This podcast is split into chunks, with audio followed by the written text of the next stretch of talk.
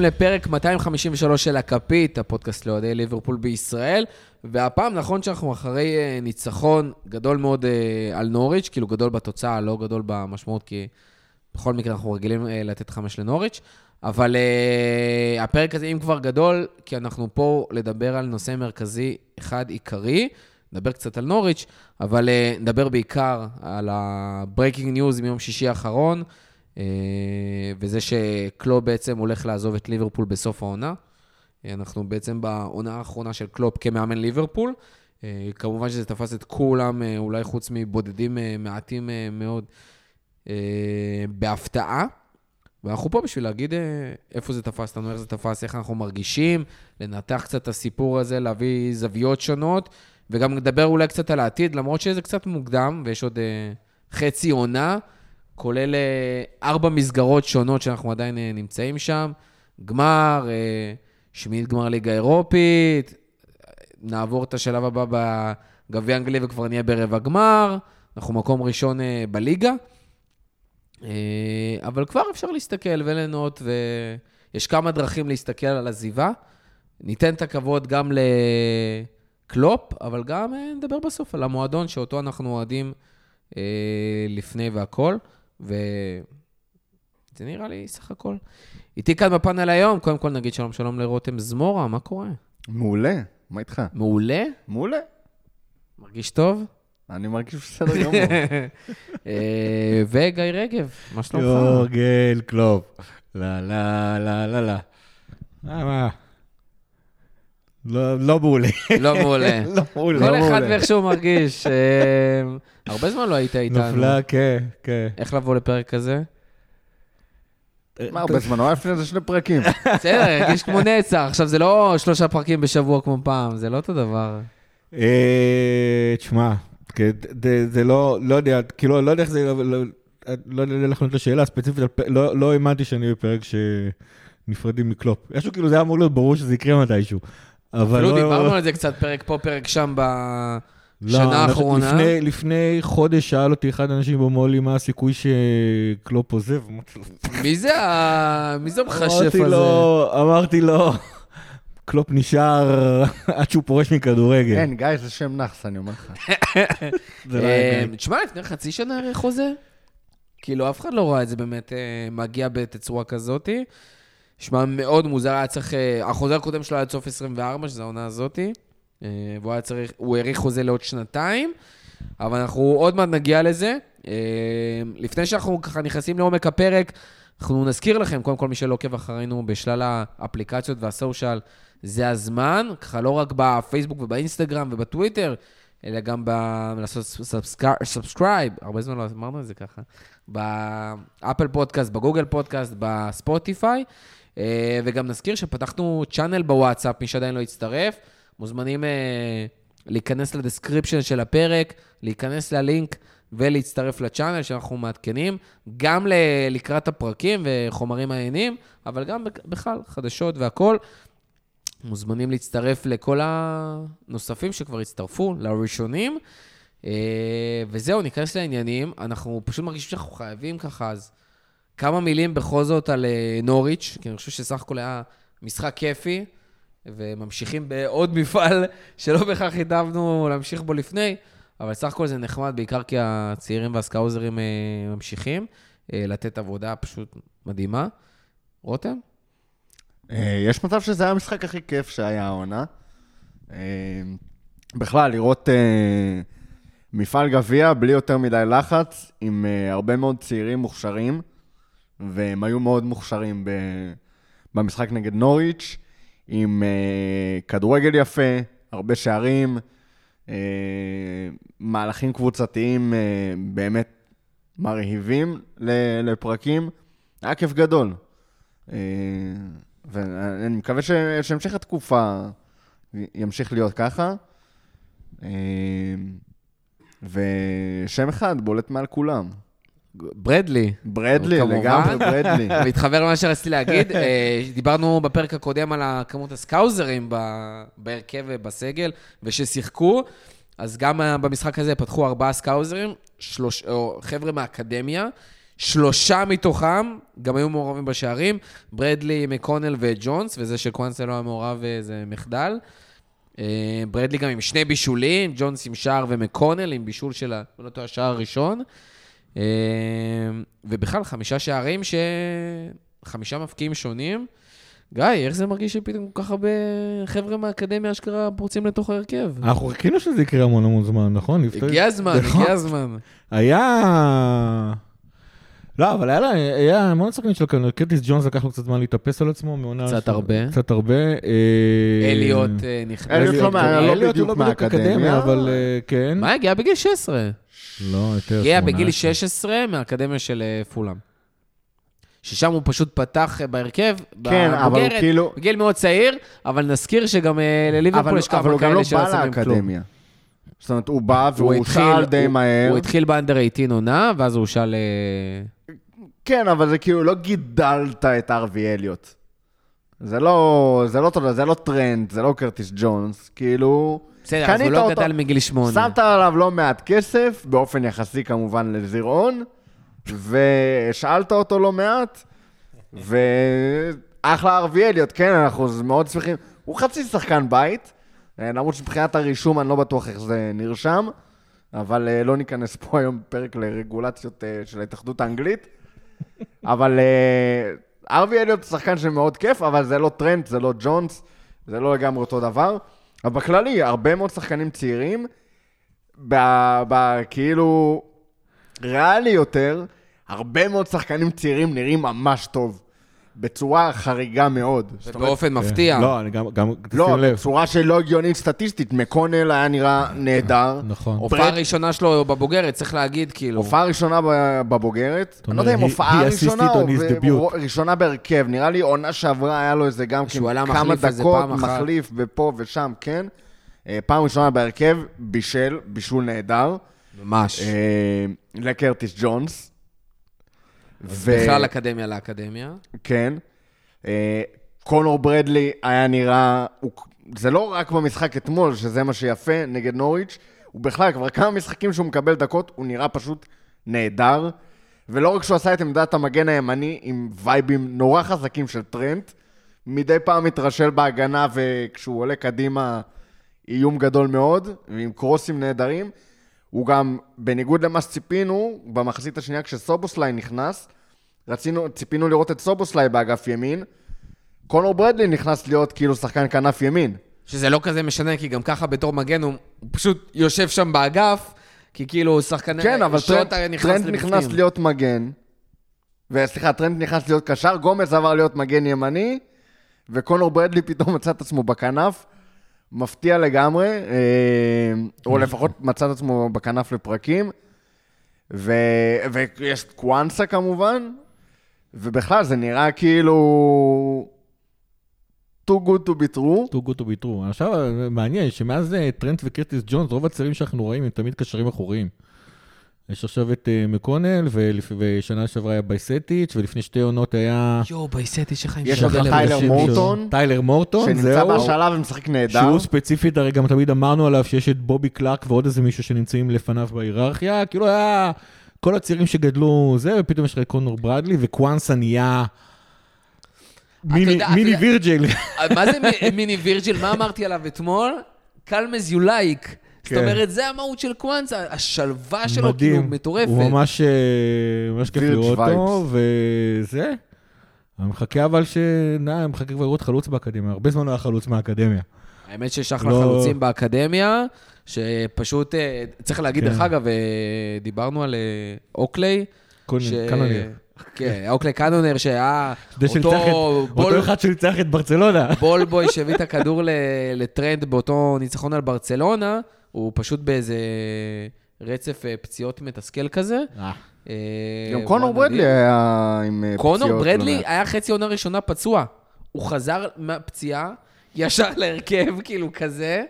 אה, וזה פשוט מטורף, מאוד יהיה ממש מעניין לראות מה קורה. דרך אגב, רובו וטרנד חזרו, צריך להגיד רגע, רובו וטרנד חזרו, סובו חזר. מה קורה עם גומז? איפה הוא משחק? הוא כאילו, הוא ממשיך לפתוח, לא ממשיך לפתוח. הוא מחליף מגן ימין, מגן שמאל, מה ברדלי? כאילו, יכול להיות שפתאום ברדלי חוזר להיות המגן השלישי בליברפול? שמע, ברדלי, בצד ימין? ברדלי יש לו עוד זמן, וגם אתה צריך לשמור את ה... לנו מותר לעוף על השחקנים הצעירים, לשחקנים הצעירים אסור לעוף יותר מדי על עצמם. אה, אנחנו מותר לנו להתרסק, הם צריכים לשמור על הזה שלהם. אז קונור ברדלי לגמרי יכול להיות אה, מגן מחליף, בטח כשאתה מתחיל לשחק עם טרנד במקומות אחרים שהם לא מגן. אה, אגב, ואם קונור ברדלי משחק עוד עמדות חוץ ממגן, לדוגמה כנף ימין, אולי זה היה יורש של סאלח. אה, starboy, מה אתה. רוצה? תשמע, כיף, היה נורא כיף לראות את קונור ברדלי, הוא פשוט נראה מדהים. הוא עשה לחץ משוגע, כאילו, אתה לא מבין מאיפה הוא מביא את ה fight הזה, זה כדורים, באמת, היה משחק יש שם אחלה double pass לשער של... אה, משחק masterpiece של ברדלי. לשער של אתה- נונייס. אתה לא מבין, אם היית, הייתי אומר לך שזה טרנד, היית אומר משחק מעולה של טרנד. אתה יודע אם זה היה בליגה, כמה נקודות זה ב fantasy עם השני בישולים? מה אתה רוצה להגיד? אחד לא היה מחזיק אותי. יש, יש, יש, יש מצב שקונור ברדלי יממש את הפנטזיה של כל אוהדי ליברפול, שהוא יהיה המגן הימני וטרנט יעבור לשחק ליד אה, אלכס מקליסטר? שמע, ראיתי כבר אה, אנשים מתחילים לפנטז על זה וזה. תלוי במאמן אה, שיגיע כנראה. אז גומז מבחינתי כרגע ממשיך להיות מגן שמאלי. רובו, אני לא מכניס את רובו ישר להרכב. רובו צריך גם עוד דקות, כי הייתה לו פציעה יחסית ארוכה. הוא גם לא נראה כל כך טוב לפני שהוא נפצע, העונה הזאת, כאילו, רובו לא פתח מי יודע מה, וגומז פשוט נראה נהדר. ועם כל אהבתי לרובו, כן, אני, אבל... אני לא רואה את הסיבה להוציא כרגע את גומז מהרכב, עד שגומז יפשל, ואז אפשר להוציא אותו זהו, כי- מהרכב. כי גומז- זה גומז- יגיע. גומז- אנחנו יודעים שזה יגיע. גומז תמיד או- נראה או- טוב, או כשמפילים. עליו אחריות. עכשיו שהוא יודע שרובו יושב בספסל וזה, הוא יחזור לנונשלנט שלו, אתה יודע את זה. אתה יודע שזה הולך לקרות. אבל עד שזה יקרה, גומז בהרכב, או לפחות עד שזה יקרה, ורובו יתחיל, אה, אתה יודע, לצבור שוב פעם דקות תחת הזה שכשזה שלו. יקרה, זה יעלה לך. לצ'לסי לצורך העניין, אני לא רוצה בחיים, מה אני לא רוצה בחיים? לא שאני מבכה אם רובו יעלה בהרכב, אבל אני שם את אה, גומז אה, מגן שמאלי בהרכב הפותח נגד צ'לסי, לפני שאני שם את רובו. עד שגומז משחק, כל עוד גומז משחק ככה, אין nobody like ג'ו גומז, אבל זה היה כל עוד הוא משחק ככה. אמ, טוב, אני אני חושב שאנחנו יכולים אה, כן. להתקדם מהנושא הזה של נוריץ', שהיה אחלה. דרך אגב, על מה יצלבו אותנו? כן, על זה שעוד פעם דרווין נוניס כבש ואף אחד לא אמר אבל אף אחד לא דיבר עליו. ועוד אה, שער ראשון. בגלל שביקרנו אותו, אז עכשיו יש לנו איזו מחויבות נגיע. בלתי כתובה. כל פעם שדרווין נוניז, שעלה 80 מיליון, נון- עשה נוניז- פעולה טובה, אז אנחנו אני צריכים אני אגיד לך מה. במשחק גביע מול נוריץ', שאנחנו מנצחים 5-2, אתה מצפה ממנו לשים שלושה. מנוניז אני מצפה לעשות מה שהוא עשה, אולי אפילו יותר. מברדלי אני לא מצפה לתת שני אתה לא בישולים. צריך להסביר לי, אני רק אני- פה על כל מיני לא, אנשים אני שעוקצים לא אותנו לך, זה שאני בטוויטר מסתכל של... עליך תוך כדי שאני מדבר, לא שאני מסביר של לך.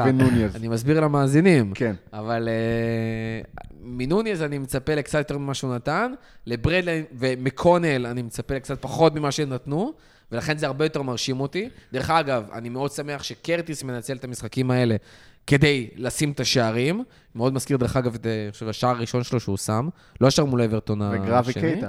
וגרבי שצריך לנצל את הסיטואציות האלה, דרך אגב, ראיתי היום את השער עוד פעם, ומאוד התלהבתי מזה שהוא בכלל, הוא כאילו, הוא לא חגג באמת. הוא כאילו יצא לו, יש כזה, תודה, סוף סוף אני מפקיע, חבל שזה בגביע, ושער חמישי ולא רלוונטי. שלוש פעמים. אבל, תודה לאלה שמפקיע, והוא לא חגג באמת איזה חגיגה, אתה יודע, המשיך, הלך, חילק כיפים וזה, ועשה ששטוס והמשיך יש לי הרבה להגיד על גרבי קייטה, אבל זה לא יקרה לא בפרק. היום. אז אחרי שדיברנו על כנריות, כן, יש אז... פילים בחדר. בדיוק. אה, אז בואו נדבר על הפיל שבחדר, כמו שאמרנו, וזה עיקר הפרק. אנחנו נפרדים מקלופ. אולי לא. אין מה, אי אפשר, מה- אין מה לעשות. לא, לא ספציפית אנחנו, אולי... אולי לא. אה, אין מה לעשות, אה, אנחנו כמובן אולי אפשר לעצור את הזמן ו... אנחנו נחזור לזה גם בסוף העונה, ומן הסתם נסכם את העונה, יחד עם הסיפור של קלופ, אבל אי אפשר שלא לדבר על זה גם בהרחבה. אה, אבל נתחיל מה obvious, כאילו, בסוף אנחנו אוהדים, וזה מה שחשוב. אה, איך אנחנו כאוהדים זה...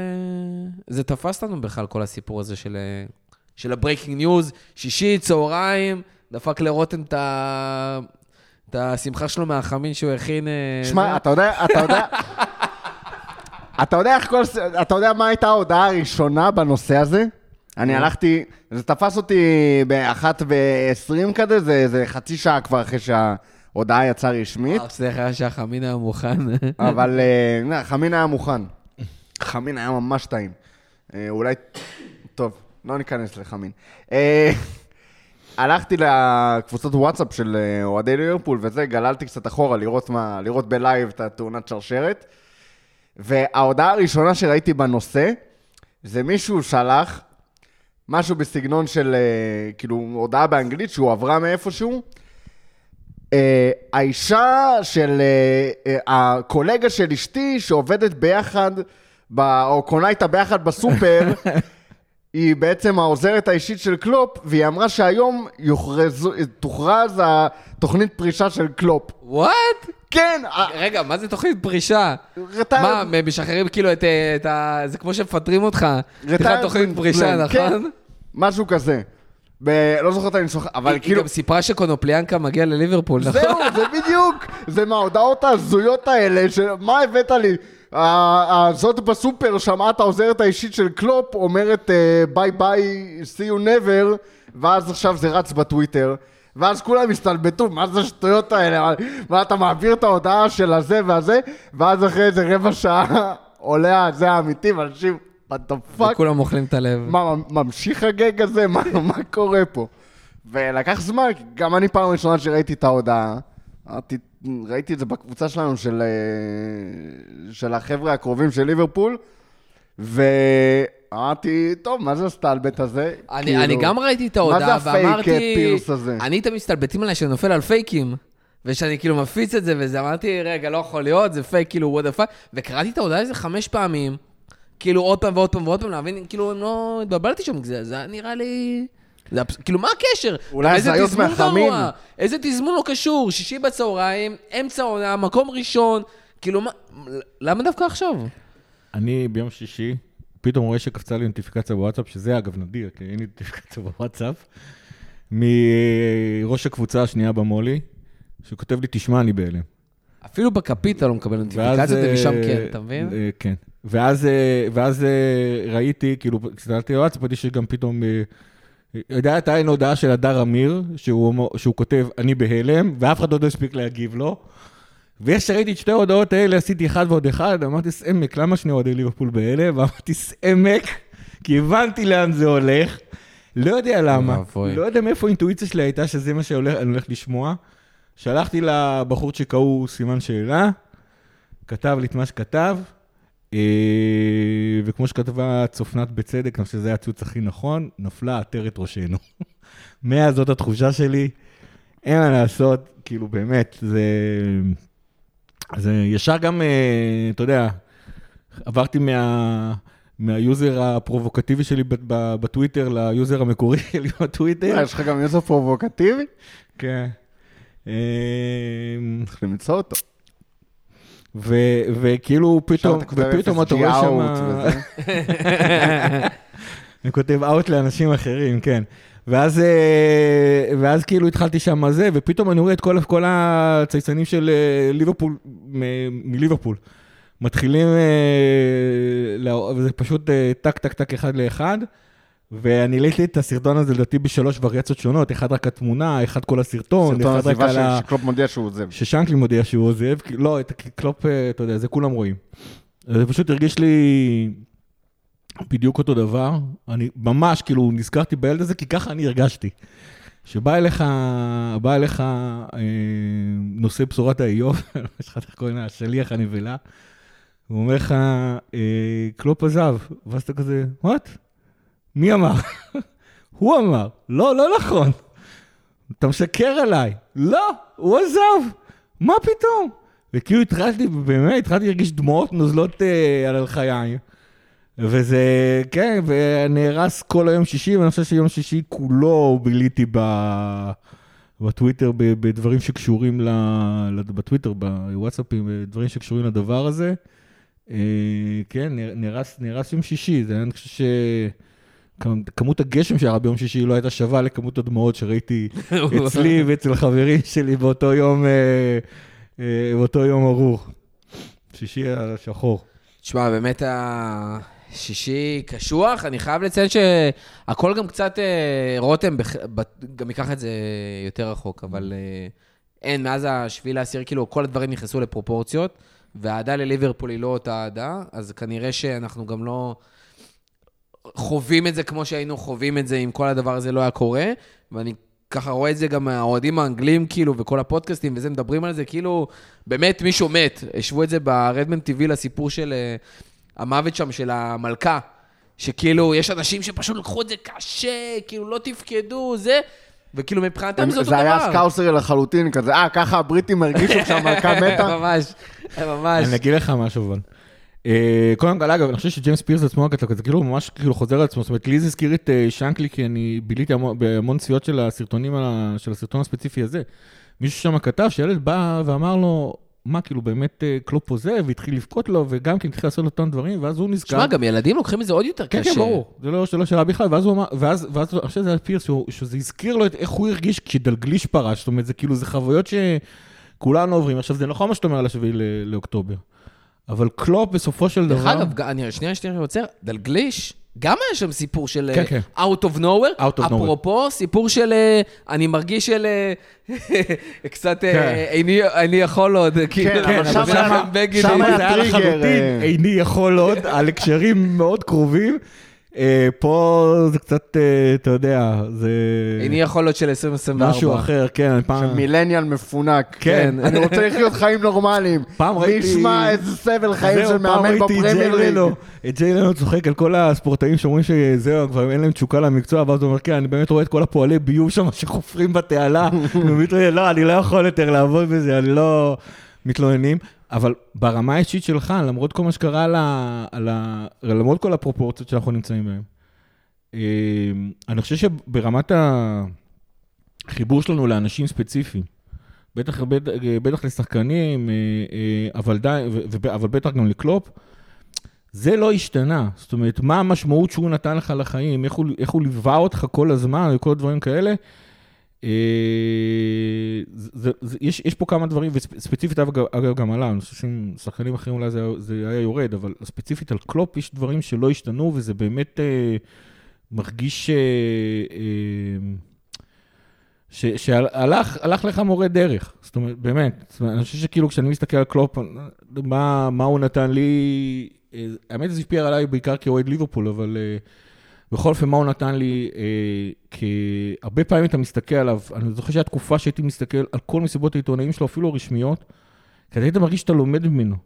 אתה לומד ממנו לחיים, אגב, אני כבר בגיל מופלג יחסית לה, לה, להגיד דברים כאלה, אבל עדיין, אתה, אתה לומד ממנו ואתה מרגיש שהוא משפר אותך כבן אדם, אתה מרגיש שהוא, מש... ואפילו, גם כשאתה לא שחקן שלו, אתה לא נמצא איתו אימונים, אתה לא נמצא אותו ביום-יום, אתה מרגיש ש... ש אה, אה, שהוא באמת משפר אותך כבן אדם, שהוא אומר לך איך להסתכל נכון על החיים. ובנדעה הזאת, שני דברים שהוא אמר במסיבה עיתונאים אחרי הפרישה שלו, תפסו אותי ממש ממש חזק. אחד, ההודעה אה. על הפרישה שלו, הוא עוד לא פרש. נכון. כן, סבבה, עזוב. תעשה פה הספד ל... אתה מבקש ממני להיות מסוגל לעשות, אה, להפריד את הרזולוציות האלה. קובר אותו כשעוד יש דופק. אה, והוא אמר שם אה, שני דברים, אחד שסגנון הניהול שלו, זה, זה אחד שהוא כאילו מלא ברגשות ואנרגיות ותשוקה וכל הדברים האלה. אה, אנחנו נרחיב על זה בהמשך, והוא אומר שברגע שהוא רש, הרגיש שזה לא 100%, אז הוא הבין שהוא כבר לא יכול להיות המנג'ר הטוב שהוא היה, שהוא היה קודם. ובהמשך לזה הוא אמר שהוא תמיד כשהוא היה בליברפול הוא עשה, הוא, הוא עשה דברים properly. ובדרך של ליברפול. אה, ואני חושב שכאילו המסר הכי גדול של, של קלופ, אני חושב שהוא אמר המון המון דברים, לכל אחד יש את, ה, את הציטוט של קלופ שהוא זוכר, אבל בסופו של דבר אני חושב שהמסר שמלווה את קלופ אה, אה, כל הזמן בכל, ה, בכל הראיונות שלו בליברפול היה, אתה תמיד חייב להיות המאה אחוז של עצמך, כדי שכשדברים יקרו אתה תוכל להגיב להם כנדרש. בין, אתה לא יכול לשלוט על הכל, יש דברים שקשורים למזל. קלופ. כן, יש דברים שקשורים למזל, יש דברים שאתה תלוי באנשים אחרים, ואתה לא יכול לשלוט במה שהאנשים האלה קוראים. הכל, הכ- הכל נכון, אבל בשביל שאתה תוכל למצות את המקסימום שאתה יכול להשיג, אתה חייב קודם כל למצות את המקסימום בעצמך, ובזה אתה שולט. אתה צריך תמיד להיות המאה אחוז אה, של עצמך, וזה כאילו משהו ש... אה, אני לא חושב ש, שהיה באמת אף דמות, בין אם זה הורים, מורים, גיבורי תרבות כאלה ואחרים, אה, מנהיגים כאלה ואחרים, אנשים במהלך הקריירה המקצועית שלי ודברים כאלה, שלימדו אותי את זה. מה זאת אומרת, אבל זה מה שאני ומורכו עושים פה בכפית. זה כל בן אדם חדש שמגיע לכפית, אנחנו אומרים לו, אנחנו עושים את זה פה ב-100% ולא בחאווה. ואתם, מי למדתם את זה? לא מקלופ. אהה. אה, אני אז מזכיר לך זה- שגדלתי זה- בבית סובייטי. זה מהאבא האמיתי שלנו, כן. לא. כן. ואני חושב, ש- ו- ובגלל זה אני חושב שבכל אופן, למרות כל הפרופורציות והכל, זה, זה לקחו, מבחינתי לפחות, ככה אני הרגשתי, לקחו ממני דבר כזה. ולכן אני מאוד מאוד מבין את הסקאוזרים שחיים בעולם העברות שלהם שם, אה, נטול הדאגות, אה, שמרגישים את זה, ואני יכול מאוד מאוד להתחבר לזה. שמע, אה, אני כאילו גם לוקח את זה ממקום, לא- יודע כאבא, דרך אגב, דיברת על הסיפור הזה של, של המאה אחוז וההתעייפות והאבא, ו... מרגיש שקלופ כאילו כבר לא אבא, זה סבא קלופ. זה, זה סבא קלאוס כזה, אגב, תסתכל על שמביא לך התמונות מלא מתנות. של הריאיון הראשון שלו, והריאיון הזה, תראה איך הוא נראה אחד ליד השני. לגמרי, לגמרי, גם ראינו את זה תוך כדי. אה, אני חושב שהבן אדם מתבגר, אני חושב שאתה רואה עליו באמת את העייפות, זה גם בן אדם כל כך... לא מדברים על זה, אה, וגם שמעתי בפודקאסט אחר שמדברים על הסיפור של, אה, של כמה קלופ הוא אחד שאתה יודע, עם תקשורת ודיבורים והכול. קלופ לא נראה לי בן אדם, כאילו, extroverted כזה, שאוהב את היחסי ציבור. הוא בן אדם, באמת של החיים, גם אם הוא, הקריירה שלו היא בסוף מול ה... באור הזרקורים, מה שנקרא, הוא בן אדם מאוד מופנם. הוא מאוד מאוד אה, ציני כלפי כל התקשורת, הוא מאוד שומר על הפרטיות שלו, קרוב אליו. אתה לא תראה אותו במיליון רעיונות שהוא פותח את הלב ומספר את כל הסיפורים. הוא לא מחפש את זה, הוא לא נהנה מזה. ההפך, הוא תוקף כל הזמן את המראיינים ואת הכתבים בגלל הסיפור הזה. אה, ובגלל זה גם לאורך השנים מאוד התחברתי לקטע שהוא באמת, שאתה רואה את העייפות הזאת מגיעה, ואתה רואה את הקושי שלו להתמודד, זה להתמודד עם הכדורגל משתנה, עם השחקנים שמשתנים. דרך אגב, גם. אנחנו נדבר על זה אחרי זה, אבל הגישה של המועדון, המועדון שהוא הגיע אליו, איך כשהוא הגיע אליו, זה כבר לא אותו מועדון בדיוק כמו היום ב-2024, עם הרבה דברים שקרו בדרך. אה, וזה לא, לא אותם אנשים, זה לא הייתה התנהלות, זה לא אותה הנהלה. ערכים, סיבות, אה, לאן חותרים, כל הדברים האלה השתנו. אה, וגם קלופ, אתה יודע, מותר גם לבן אדם להשתנות. מותר לו למצות, ובואנה, כמה, כמה בכלל אה, מאמנים מגיעים לכל כך הרבה שנים ברצף באותו מועדון? זה כבר מה שאנחנו לא רואים. אנחנו לא מדברים על זה, ותחשבו על כל המאמנים, פוטרו, התפטרו וכאלה, בדרך כלל מפוטרים, שיש להם גם הפסקות בין לבין. לקלופ לא היה את הדבר הזה. מ-2015 רצוף. תראה, בעיקרון הוא רצה לקחת שנה. מועדון, מועדון, מועדון. הוא רצה לקחת ציפיות, שנה ציפיות, רבע. ציפיות. הוא רצה לקחת שנה הפסקה. זה- אה, שבתון זה אצל ברבירו, זה לא זה- בכדורגל. זה- זה נעצר אחרי חצי שנה, אם אתה סופר את הפגרה גם.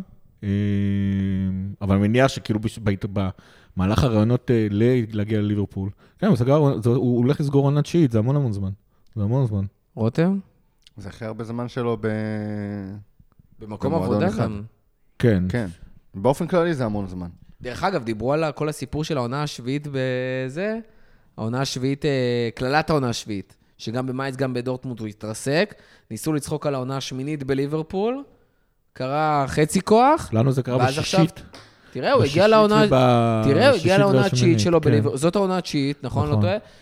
והוא פתאום, אתה יודע, ליברפול במקום הראשון ורצה לקוודרופל. אה, מיני קוודרופל, אבל קוודרופל. זה כאילו... נגד כל הסיכויים, והוא גם אה, מנסה לסיים, אה, אתה יודע, אולי. בפיק, כמו שכולם מפנטזים לסיים, כשהם אה, בשיא ולא אחרי. שמע, הפרידה מקלופ היא פרידה מהמון דברים במקביל. היא באיזשהו מקום פרידה מהבן אדם שהכי אהבתי לראות איתו, ליברפול. זה בן אדם שהוא מאמן שהיה כיף לראות מסיבות עיתונאים שלו. ראית אותו צוחק וצחקת ביחד איתו. וראית אותו שמח והוא העצים את השמחה שלך. זה מאמן שעשה מבחינת, לפחות מבחינתי, אני לא אדבר בשם כל אוהדי ליברפול, כל כך הרבה יותר מלהיות פשוט מאמן כדורגל.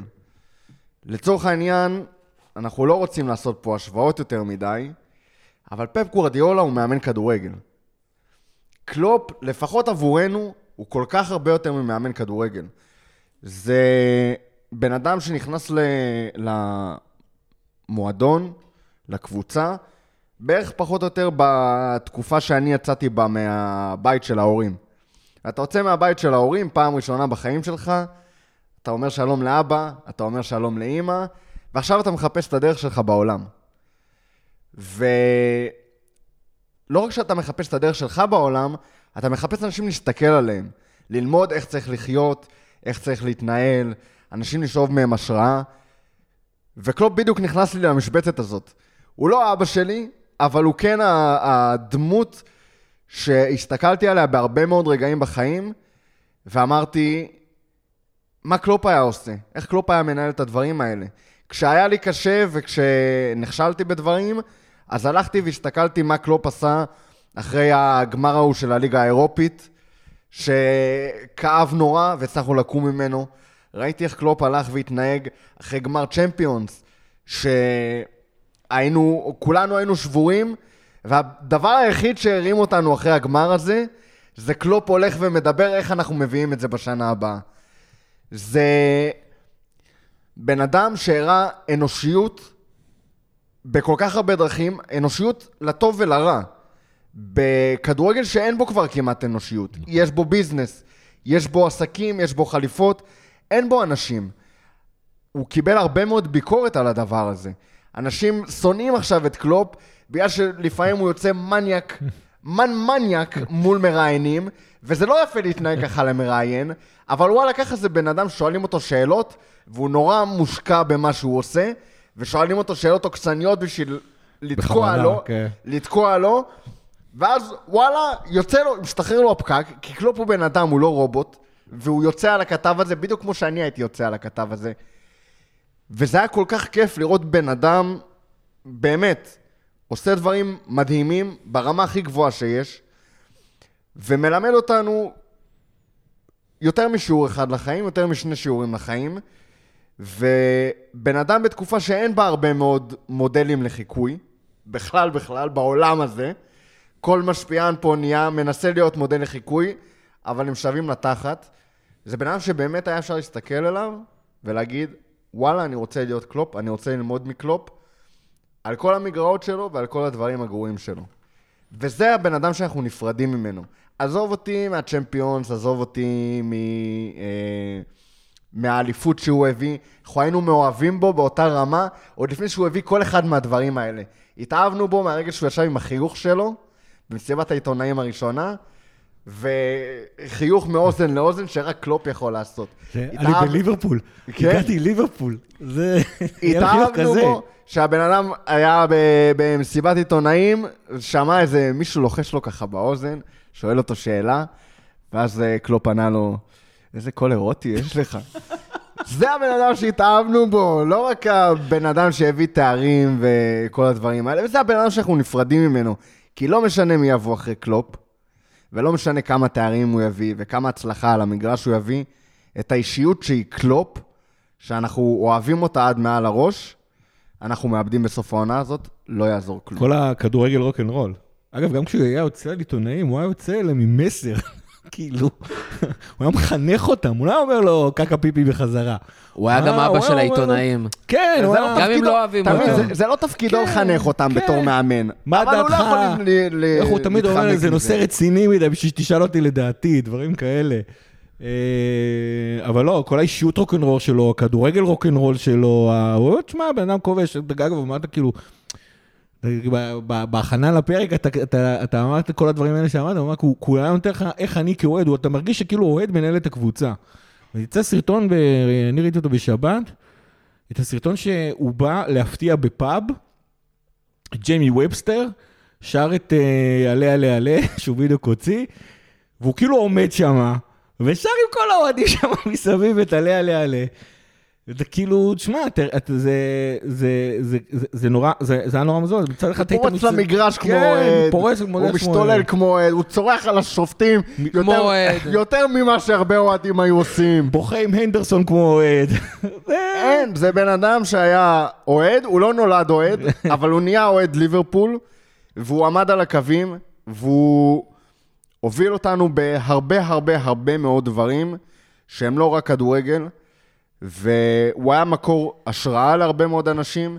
על המגרש, מחוץ למגרש. על הדרך היה שם כדורגל מסחרר. כל זה לא היה, לא, כנראה לא היה עובד, אם לא היה שם גם את הכדורגל ואיזה תואר או שניים על הדרך, או שהוא לא היה נזכר באותה צורה בדיוק. אבל העיקר מבחינתי זה. קלופ הבן אדם. אבל אני אגיד לך מה, קלופ, הסיפור שלו, התחילו מלא דיונים ישר באותו, באותם שעות שזה קרה, התחילו דיונים ישר, אוקיי, בואו נסכם את קלופ, מה הוא עשה בליברפול, כמה גדול הוא היה, השוואות למאמנים אחרים, כאלה ואחרים. קלופ ביקש שלו. אה? קלופ ביקש שלו. כמובן שהוא ביקש שלו, אבל בסדר, אה, אנשים בטוויטר לא לא באמת מקשיבים לאף הוא גם אחד. ביקש שלא ישירו את השיר שלו, ואני רוצה לראות את זה. ושרו כמובן והשאירו עוד, אבל אני אומר דבר כזה, הוא גם ביקש מעצמו לא לחגוג בהגזמה אחרי אה, ניצחונות, ואז הוא הולך וחוגג בהגזמה אחרי ניצחונות. אני מבחינתי, כשאומרים אה, מישהו כמה הוא הצליח, זה, אין בעיה לעשות את זה, בסדר? אבל ההשוואה, אתה לא יכול להשוות את כולם לאותו דבר. קודם כל, אי אפשר להתחיל להשוות כמו שאנשים אוהבים תקופות שונות. העשור הזה, הוא לעשור לפני והעשור לפני כן, זה לא אותם עשורים. הכדורגלנים לא אותם כדורגלנים, הכדורגל לא אותו כדורגל, גם המסביב לא אותו מסביב. בסדר? מאמנים בשנות ה-90, לא היה להם את הסושיאל מדיה כמו שיש לך היום. ההשפעה על השחקנים הייתה אחרת. אה, אפילו מספר המשחקים היה שונה לגמרי. כל התביסה, העברות, תחרותיות, כסף, המון דברים משתנים. גם היום פתאום יש דרישה ממאמן הרבה יותר גדולה משהייתה פעם, למרות שפעם, לכאורה, גם אנחנו צוחקים על זה בכדורגל בארץ, שהיום זה עוד אפילו קצת כזה עדיין, אבל שכאילו מאמן עושה הכל מצד אחד. מצד שני, הקול הזה פעם היה הרבה פחות מהיום. ויש דרישה אחרת לגמרי. ומבחינתי השינוי של קלופ, זה לא רק בסיפור של תארים. כי כשקלופ הגיע, לא דיברו על תארים בכלל בליברפול. נכון, רצו להחזיר את ה... אתה יודע, האליפות אחרי נצח. אבל זה בכלל לא היה סיפור. היה שנים של סבל מהכדורגל חוץ מב-13-14. כי גם לפני וגם אחרי היה חרבו דרבו. לא נהנית מהדבר הזה, לא נהנית מהשחקנים שמגיעים, לא נהנית מהשחקנים שמשחקים, לא נהנית מהמאמנים, לא נהנית מהתרבות, מהמסביב, לא היה לך ציפיות, לא ספרו אותך באירופה, לא ספרו אותך באנגליה. עד היום עדיין יש את הקושי הזה לספור אותך כאיזה. קלופ עשה שינוי תפיסתי מוחלט, from A to Z, בכל מה שקשור לליברפול מההתחלה עד הסוף. זה קשור לאיך תופסים את ליברפול בכלל כמועדון באירופה, כמה שחקנים רוצים להגיע או לא רוצים להגיע, אם הם תחרות או לא תחרות. זה מדהים, כל שנה בשנים האחרונות, מעניין אם שומעים את הברק- את הרעמים שיש עכשיו, זה עושה לך מזכיר... דז'ה וו אני אומר לפרק. לך, אומר לך, ממש, בול. התחיל לרדת. גשם, בגלל שאנחנו מקליטים את הפרק, אה, השמיים בוכים איתנו. אלוהים בוכה. אה, תכף אני אגיד על זה גם עוד משהו, אבל אני אומר, השינוי הזה הוא פשוט שינוי מטורף, זה, זה שחקנים, זה תפיסה. אפילו, אתם יודעים מה? סוכנויות ההימורים. כל שנה, הרי תחילת שנה, סיטי, 50 ומשהו אחוז לוקחת את האליפות, שזה מטורף. אבל איכשהו ליברפול אחרי זה, גם העונה, דרך אגב, שאף אחד לא חושב שליברפול הולכת אה, לרוץ לאליפות, אבל ליברפול הייתה לפני ארסנל ולפני כולם, וגם באיזשהו פער. תפיסתית, הדבר הזה השתנה גם בצ'מפיונס, דרך אגב. כל שנה עם ליברפול בצ'מפיונס, סיכויים מאוד גבוהים של ליברפול ללכת לקראת, זה אחד מהמפלצות של אירופה. אפילו שמעתי על איזשהו משהו, ברדמן TV דיברו על זה, שפתאום כשקלופ הגיע לליברפול, אנחנו היינו צריכים להתחנן למאמנים להגיע לליברפול. היום אין מאמן באירופה שלא, אני לא אומר בא ומתחנן ועל ארבע לליברפול, תיקחו אותי. אבל לא חשב על זה, וואי, אם אני אלך לליברפול בקיץ, זה פתאום שינוי שלם. עכשיו, נכון, לא היו תארי, יותר מדי תארים, הייתה עונה אחת משוגעת עם מלא תארים, באיזה שנה אחת כל התארים הגיעו לליברפול, ו... אבל כמות הגמרים בכלל, זה שקמנו מהפסדים, השינויים, הדברים האלה, כל התפיסה של איזה שחקנים בכלל נמצאים בליברפול, שיש כל כך הרבה שחקנים של וורד קלאס בליברפול, זה שינוי תפיסה משוגע שקלופ הביא לליברפול, וזה משהו שאי אפשר לקחת. ודרך אגב, דיברנו המון על הסיפור של פפ, איך אה, מאמן, האם, הגדו, האם הוא באמת גדול כמו, ש, כמו שמדברים עליו, כי הוא בקבוצה כמו בסיטי שיש בה כסף. אז חלק מהחוכמה והגדולה של קלופ זה לעשות מה שהוא עשה בליברפול.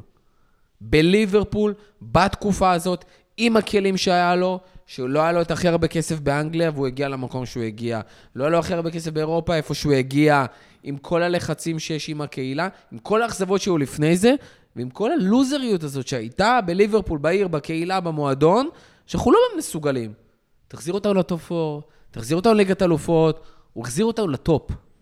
וזה בעיניי הדבר הכי משמעותי, והצלחה המטורפת של קלופ, ואיך הוא ייזכר בה. גיא דיבר וידבר שוב, אבל תראה. זה מה ששנקלי עשה. גיא גם יגיד שהוא תמיד נהנה מליברפול, אבל הדבר, אני חושב שהכי גדול מבחינתי שקלופ עשה, זה שהוא גרם לי ליהנו- ליהנות הרבה יותר מליברפול. וזה כאילו הדבר מבחינתי, כי יש אנשים שיגידו לך שתפקיד המאמן הוא להביא תארים. אבל מאמן וקבוצת כדורגל הם קודם כל של האוהדים בשביל האוהדים. ומה שאני רוצה שהמאמן שלי יעשה, שהוא יגרום לי ליהנות מכדורגל ומהקבוצה שאני רואה. מכל החוויה הזאת של אהדת הכדורגל. מן הסתם יש בזה גם תארים, זה חלק לא מבוטל בכלל מההנאה מכדורגל. אבל רוב ההנאה מתרחשת בדרך אל התואר. והרחבנו וחפרנו על כל תהליך ההנאה הזה מכדורגל אה, באין ספור פרקים. אבל היה כל כך כיף לעשות את הדרך הזאת, גם כשהיא נגמרה בתואר וגם כשהיא לא, לעשות אותה ביחד עם קלופ. היה כיף לבכות ביחד עם קלופ, והיה כיף לחגוג ביחד עם קלופ, וחגיגה עם קלופ היא כל כך הרבה יותר מוצלחת מחגיגה עם כל בן אדם אחר פחות או יותר שיצא לי לחגוג איתו, או לפחות ב, בעולם הזה של הכדורגל. כל כך כל כך הרבה יותר כיף לראות אותו עם האנרגיות שלו והאמוציות שלו, והוא מטריף את הקהל והקהל מטריף אותו, וגם כשאתה יושב בבית, הוא עדיין מצליח להטריף אותך, וגם כשיש חרא של משחק, הוא מצליח איכשהו לגרום לך ככה לחוות את, ה- את כל הסיפור הזה בדרך אחרת.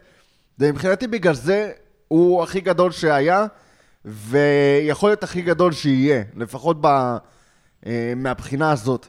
כי הוא גרם לי כל, ליהנות מכדורגל בדרך שאני לא חשבתי שאני אי פעם אהנה ממנה, ונהניתי המון מעונת 13-14 עם ברנדן רוג'רס. זה לא פרומיל ממה שאני נהנה עכשיו מ- מליברפול של קלופ. שנים, לא שנה, שנים שאתה נהנה, ואני אגיד משהו שיגידו שהוא לוזרי, אבל שכולם יקפצו לי. מתואר, אתה נהנה יום, יומיים, שבוע, שבועיים, בנטר, סבבה.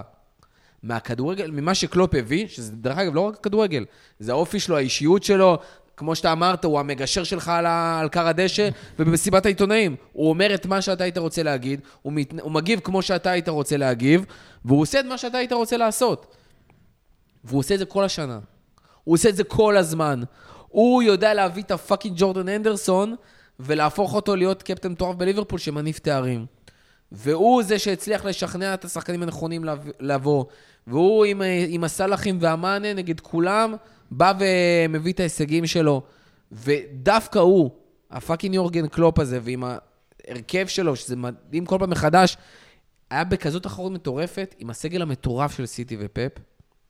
ההתרגשות שהייתה לך כל שבוע, של בואנה, התחרות הזאת עם סיטי, זה לא יכול לקרות בלעדיו. וזה משהו שלא חווים אותו, וסורי, כשאתה לוקח, דרך אגב, בספרד האליפות ב-20 הפרש, אתה לא חווה את זה. אתה חווה את זה מאיזה אולימפוס, זה חוויה אחרת, זה פשוט חוויה אחרת. וזה משהו שכאילו מדהים לך אותו בליברפול. תשמע, אני, אני אני חושב שדברים שאנחנו יודעים היום בעולם הפוסט-מודרני זה שאתה לא יכול להיות הכי טוב בעולם אם אתה לא אוהב את מה שאתה עושה.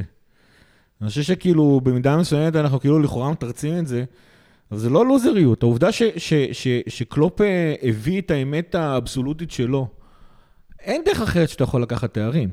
זאת אומרת, הדבר הזה קודם לתארים, לא, אתה יודע, זה לא בקטע של... אה, זה, זה בקטע שככה אתה עושה את זה, זאת אומרת, התארים הם הנגזרת של הדבר הזה.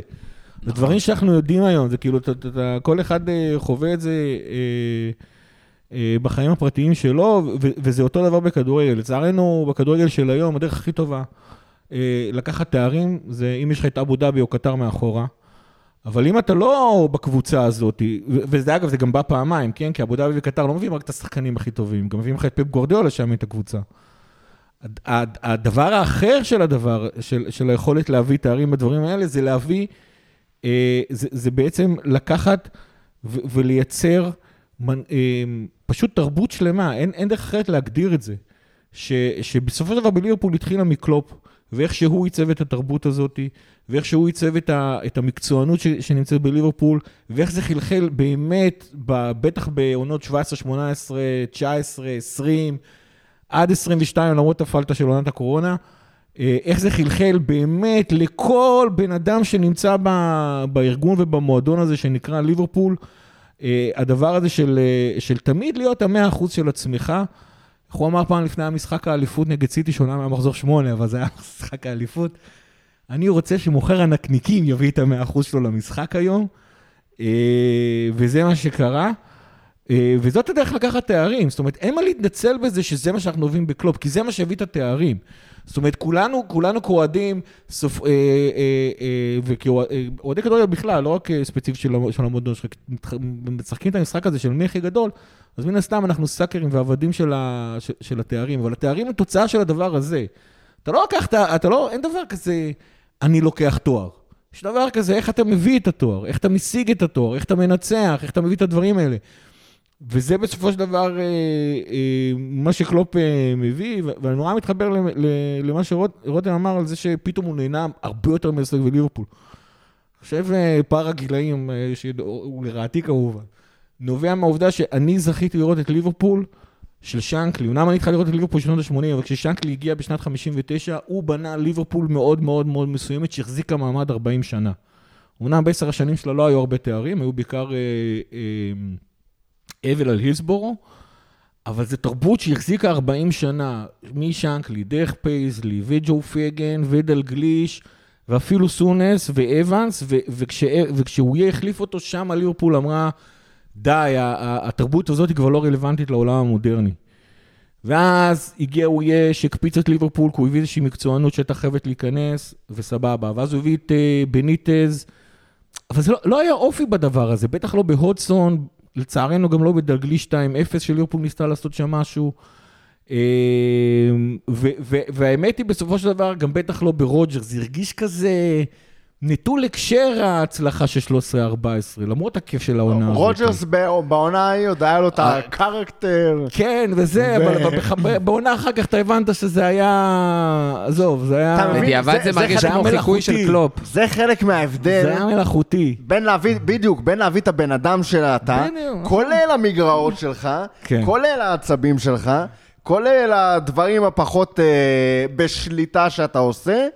לבין לנסות להגיד את הדברים הנכונים. כי קלופ יכל להתנהל הרבה יותר נכון בהרבה מאוד סיטואציות. אני כותב כבר תקופה על, ה... על זה שקלופ נכנס כל הזמן בשופטים, ואיך זה משפיע עלינו, כי בסוף אתה לא משנה יותר מדי את הדעה שלהם, אתה רק גורם להם לשנוא אותך יותר, ויאללה, אתה גם ככה תיכנס בי אחרי המשחק. תהיה אז... חכם, אל תהיה צודק. בדיוק. אבל זה לא קלופ. זה לא קלופ תמיד להיות אה, אה, ח, אה, חכם ולא צודק. לפעמים קופץ לו הפיוז, בטח אחרי שהשחילו אותו במשחק השופטים הכושלים האלה. והוא יצא דביל, אבל אתה אוהב אותו. אה, אבל זה גם ההבדל, כי בניטז ורוג'רס במידה מסוימת היו מאמינים שהם כאילו לומדים לעשות תפקיד, הם כאילו יועצי תקשורת, הם יודעים איך לדבר, איך להביא. קלופ הביא את האמת שלו, תחשבו על זה, באליפות אירופה של 2005, מדברים על ג'רארד. מדברים על ג'רארד, אף אחד לא מדבר על בניטז. ובאליפות אירופה ובאליפות של יורגן קלופ, עם כל הדמויות הנהדרות שמסתובבות בתוך הקבוצה, בטח ובטח ראשון בין שווים הנדרסון, מדברים על קלופ. כי הוא זה שהביא... התכוונת להגיד סאלח, כן? אני מדבר מבחינת השחקנים שהאוהדים התחברו אליהם. זה שסאלח היה הכי טוב, זה של... עזוב. אפשר להתווכח וירג'י אליסון, עזוב. זה מה שקלופ הביא, ובמידה מסוימת הוא עשה את מה, ש, מה ששנקלי התחיל לעשות בדצמבר 59, זה מה שקלופ התחיל לעשות באוקטובר 2015, אה, ושהוא פשוט עשה ריסטארט מחדש לתרבות הזאת, לזהות של מה זה ליברפול, ואין, זה כובש, וזה הכל ב, ב, ב, ב, לפי הדמות והמופת שהוא, ואגב, respect אה, אה, ל-FSG, שידעו למנף את זה. אגב, גם הם מינפו את זה בצורת יועצי תקשורת, כן? אני... ב space שעשינו בשישי, הזכרתי שכשאתם מגיעים היום לסיור הווירטואלי באנפילד, אז הפנים שמקדמות אתכם זה, זה יורגן קלופ, והדיגיטל של, אה, של ליברפול עף על יורגן קלופ, הוא כאילו, אה, אה, הכל זה כאילו, הוא במרכז, הוא נושא את המסר, הוא זה שמדבר לאוהדים, הוא זה שמדבר אל, אה, לכולם. אה, וזה מה שיורגן קלופ עשה, הוא בעצם אה, מיצב, אה, את מיצב את ליברפול מחדש בתרבות המודדת, והאמת הזאת היא מנצחת. זאת אומרת, זה הדבר היחידי, יכול, הדבר היחידי שיכול להתחרות עם הכסף הגדול וה business וה, וה sportswashing שקיים היום בכדורגל, זה הדבר היחידי שיכול לנצח אותם, וזה לא סתם שקלופ היחידי שלקח אליפות מסיטי. דרך אגב, רותם, אתה זוכר שבפרקים אתה המוקדמים יודע מה, שלנו- וגם אליפות אירופה מריאל מדריד. נכון, נכון. זה לא, רק הוא יוכל לעשות את זה. אתה זוכר שהיה לנו בפרקים המוקדמים דיווחים של ברבירו, שהיינו שולחים אותו לכל מיני אה, מדינות ואליפויות לדווח לנו מרחוק? בוודאי, פינת יפה. אה, ברבירו. אז אה, ברבירו, בעקבות אליפות אפריקה והפרק המוצלח מאוד, ההכנה לאליפות אפריקה ואסיה, שלחנו אותו בוז לשני אליפויות. הוא נמצא גם וגם. והוא מדווח שקייטה... אה, שמע, לא. שמע, לא היה לי מושג שהבן אדם כל כך בקיא בקבוצות, בנבחרות האלה. קייפ ורדה עלתה קייפ ורדה לרבע גמר. עלתה, מצרים בקושי עלתה, הוא אמר עפים בבתים, בקושי גירדה את. הזה, ואז עפו נגד קונגו. לא יאומן. תראה, תותח. אז אני אומר, ברבירו מדווח לנו, בהמשך לשיחתנו פה על קלופ, אה, הוא ראיין את קייטה, וקייטה מוסר שהוא ממש כאילו, הוא ממש בהלם מהדבר הזה, זה גרם לו ממש לבכות, הוא, הוא הרגיש אה, כמו הבן של קלופ, ושקלופ אה, אבא שלו. אה, ברבירו גם מוסר את התגובה של קלופ, נשבע לכם, אני יקר אלי ילדים. אה, אז זה היה לי חשוב, אה, ברבירו ביקש שאני אמסור את זה. אה, וזהו, נראה לי נמשיך. בואו נדבר רגע פרקטית, מסיבת העיתונאים. אז הייתה באמת מסיבת עיתונאים אחרי ההודעה. אה, כל הרעיונות שהיו, כאילו, כל העיתונאים שראיינו אותו, קלוב בא ובעצם אומר, שנייה, בפרטים היבשים, התעייפתי. אני מרגיש שאני... אני יכול עוד להיות מאמן של ליברפול העונה, אבל אני מרגיש שמהעונה הבאה, לדוגמה, אני לא אוכל לתת את המאה אחוז. אני מרגיש שהייתי חייב להוציא את זה ולהוציא את ההודעה באופן מסודר. לא רציתי שזה יבוא בו ב- בהפתעה וכאילו לייצר את ההכנה. אנחנו גם מבינים בדיעבד שהוא הודיע למועדון בנובמבר, בסביבות נובמבר, וגם השחקנים יודעים לא מאתמול, זאת אומרת, כבר ממש דיברו איתם אחרים, אני חייב לציין שזה מדהים. כן, שלא הודלף זה. כלום, כלום, כלום, כלום, כלום, כלום. לא, יותר מזה, אתה מסתכל בדיגיטל של השחקנים, אתה לא רואה את זה. אתה- פיר, פירס, דרך אגב, אמר שבריאיון באתלטיק, שהוא קיבל את ההודעה על זה דקה לפני. כאילו, אתה וואלה. חמש דקות לפני מקסימום כסרט הספיץ', אבל ממש דקה לפני. אה, וזה כאילו מדהים שהדבר הזה בכלל נשמר. אה, אמרנו, הוא היה, אמור, הוא היה בחוזה עד סוף אה, עונת 26, שזה לא העונה הבאה, העונה אחרי. אה, בעצם היה דיבור על הליבר קלופ 2.0, הריבילד והכל, ופה הוא אומר, אני, אם, אם אני מרגיש שאני לא יכול לתת את המקסימום הזה, אז אני בעצם מעדיף אה, לוותר על התפקיד, וכמובן שאני אתן פה את המקסימום עד סוף העונה, אנחנו נסיים את זה כמו שצריך, אבל... אה, ו- והוא שהוא לוקח, צריך להגיד, לוקח חופש, הוא לא מתכנן ישר לקבל איזושהי עבודה, למרות שיש לי איזושהי ספקולציה מה יקרה. הוא אמר שהוא לא, אגב, זה לא סתם לוקח חופש. הוא לא, הוא לא פורש, אבל הוא לא. רוצה הפסקה הוא, הוא אמיתית. גם לא אמר שהוא לא, לא פורש, הוא אמר שהוא רוצה בגילו וזה, שהוא רוצה את ההזדמנות לחוות חיים נורמליים. עכשיו, מהיכרותנו עם קלופ, הבן אדם מכור, החיים נורמליים שהוא חושב עליהם, זה לא מה שיעשה לו את זה, והוא יחזור לאמן אה, באיזשהו שלב. דרך אגב, צריך להגיד, נו- נולד לו נכד עכשיו, הוא בגרמניה בכלל, הוא לא רואה אותו. זאת אומרת, לחוות בכלל, לגור עכשיו- חזרה אולי בגרמניה, זה משהו שקורה אצלו. ראיתי שוב פעם את הרעיון בדרך לפה באוטובוס, ואמרתי לעצמי, אה, בן אדם מבקש חיים נורמליים, מה כזה נורא בלהיות כאילו מאמן כדורגל? יש לך פגרה, פגרות, שסבבה, לא בכולם. אתה אה, עושה כאילו מה שבא לך, זה לא חופש מוחלט, אבל אתה רואה אותו באביזה, הבן אדם טס לחו"ל הרבה פעמים, במהלך העונה, עושה לא מעט כסף, בגדול חי חיים, אה, כאילו, זה, זה לא מה... זה עבודה 24-7, הוא לא באמת נהנה מהכסף שלו, אתה יודע. בוא נגיד, יש אנשים... אתה הולך אה, להרבה יותר הופעות מוזיקה ממנו. אני לא בטוח בכלל, קודם כל אני לא הולך להופעת מוזיקה, אני לא כזה חובב אחר, של אבל הז'אנר. הקבלה אני לא. מחבורת האלבומים במרפסת המפוקפקת ביותר. אבל אה, שמע, אתה רואה אנשים בהייטק, יש גם אנשים בהייטק עושים יותר כסף מקלופ, והחיים שלהם פחות נורמליים משל... בוא נגיד אה, שהעוזרת של קלופ גם נהנית מהכסף שלו ועושה יותר כסף מהאלה בהייטק, כאילו. אני לא יודע. אבל בכל מקרה, יש, אבל כן יש איזשהו אספקט מאוד לא נורמלי באימון כדורגל. לצורך העניין, הבן אדם הולך לאמן משחק כדורגל ביום רביעי הקרוב בשעה שמונה ורבע בערב, שעון אנגליה. שהולך להיגמר ב-10 ורבע בערב. ומה איתנו שצריכים לראות את זה ב-10 ורבע בלילה? סופאשים, הבן אדם הולך לעבוד סופאשים. ראשון. שבת, חגים. שבת ב-12 וחצי בצהריים? לא תמיד בא לך לטוס לקזחסטן בליגה האירופית, או לכל מיני מקומות כאלה. זאת אומרת, יש, יש אספקט לא נורמלי באימון כדורגל, עם כל ה... או בכדורגל באופן כללי, עם כל ה benefits ודברים נורא נחמדים שיש שם. אז אה, כן, קלופ רוצה לחיות קצת חיים נורמליים. שוב, בן אדם כזה passionate, אני לא יודע אם הוא יצליח להוריד את עצמו למטה, לחיים הנורמליים נקרא לזה. אה, יכול להיות שהוא ימצא את ה passion שלו במקום אחר, שהוא לא כדורגל. יכול להיות שהוא יחזור כמו טאטה לזה. עוד פחות משנה, אגב, הוא הבטיח שנה. לדעתי הוא אומר את התקופה הזאת של שנה בלי לאמן כלום, כאיזושהי התחייבות לעצמו, כדי שהוא לא ישבור את זה. אני חושב יש שזה- מצב. אני חושב שזה הרבה יותר אה, פרקטי כזה. אל ת- אל תיתנו לי חוזה תחילת עונה, אני לא רוצה להתחיל עונה, ואז הוא אומר, בסדר, במועדונים בדיוק, נורמליים, אבל לא, הוא אומר שהוא רוצה מועדונים שנה. נורמליים מחליפים את המאמן, ב- אתה יודע, לקראת... זה לא אה, הפרקטי, זה. לדעת, כאילו אבל שוב, אפילו ליברפול החתימו אותו אחרי שלושה חודשים לתוך העונה. גם אז, אגב, הוא אמר שהוא יוצא ל- להפסקה. אבל אה, לא, למרות שעכשיו לדעתי הוא עוד יותר... לדעתי זהו, אני רק הוא אומר, מנסה יש, אמור לסנדל להיות את יורו עצמו. בקיץ. הוא רוצה יותר את אתה יודע, אחרי ההפסקה הטורניר. חושב ש... לא, אני חושב שבקטע הזה זה באמת פרקטי. זאת אומרת ש... אני רוצה לפרוש. אתה לא פורש אם אתה חותם עכשיו על חוזה שמתחיל העונה. אז אתה אומר, אני פורש שנה. עכשיו, אם קבוצה כמו ברצלונה תפנה אליו באוקטובר, הוא בהכרח יגיד לה לא? ובניגוד, הוא בהכרח יגיד לה לא? בניגוד למה שהוא לא אמר על. הליגה האנגלית, שהוא מתוך הכבוד והאהבה למועדון והאוהדים וזה, לא יאמן שום קבוצה אחרת באנגליה. אה, על גרמניה הוא לא אמר את הוא זה. לא אמר את זה לא על גרמניה ולא על שום מדינה אחרת. אה, למרות שלדעתי זה תופס גם בגרמניה. כאילו, מה יש שם? או מיינץ דורטמונד, לכם הוא לא ילך. זה כאילו... אני לא בטוח. לא יודע. אני לא יודע אם הוא אמר את אותם דברים גם על לא דורטמונד אמר, אבל... וזה.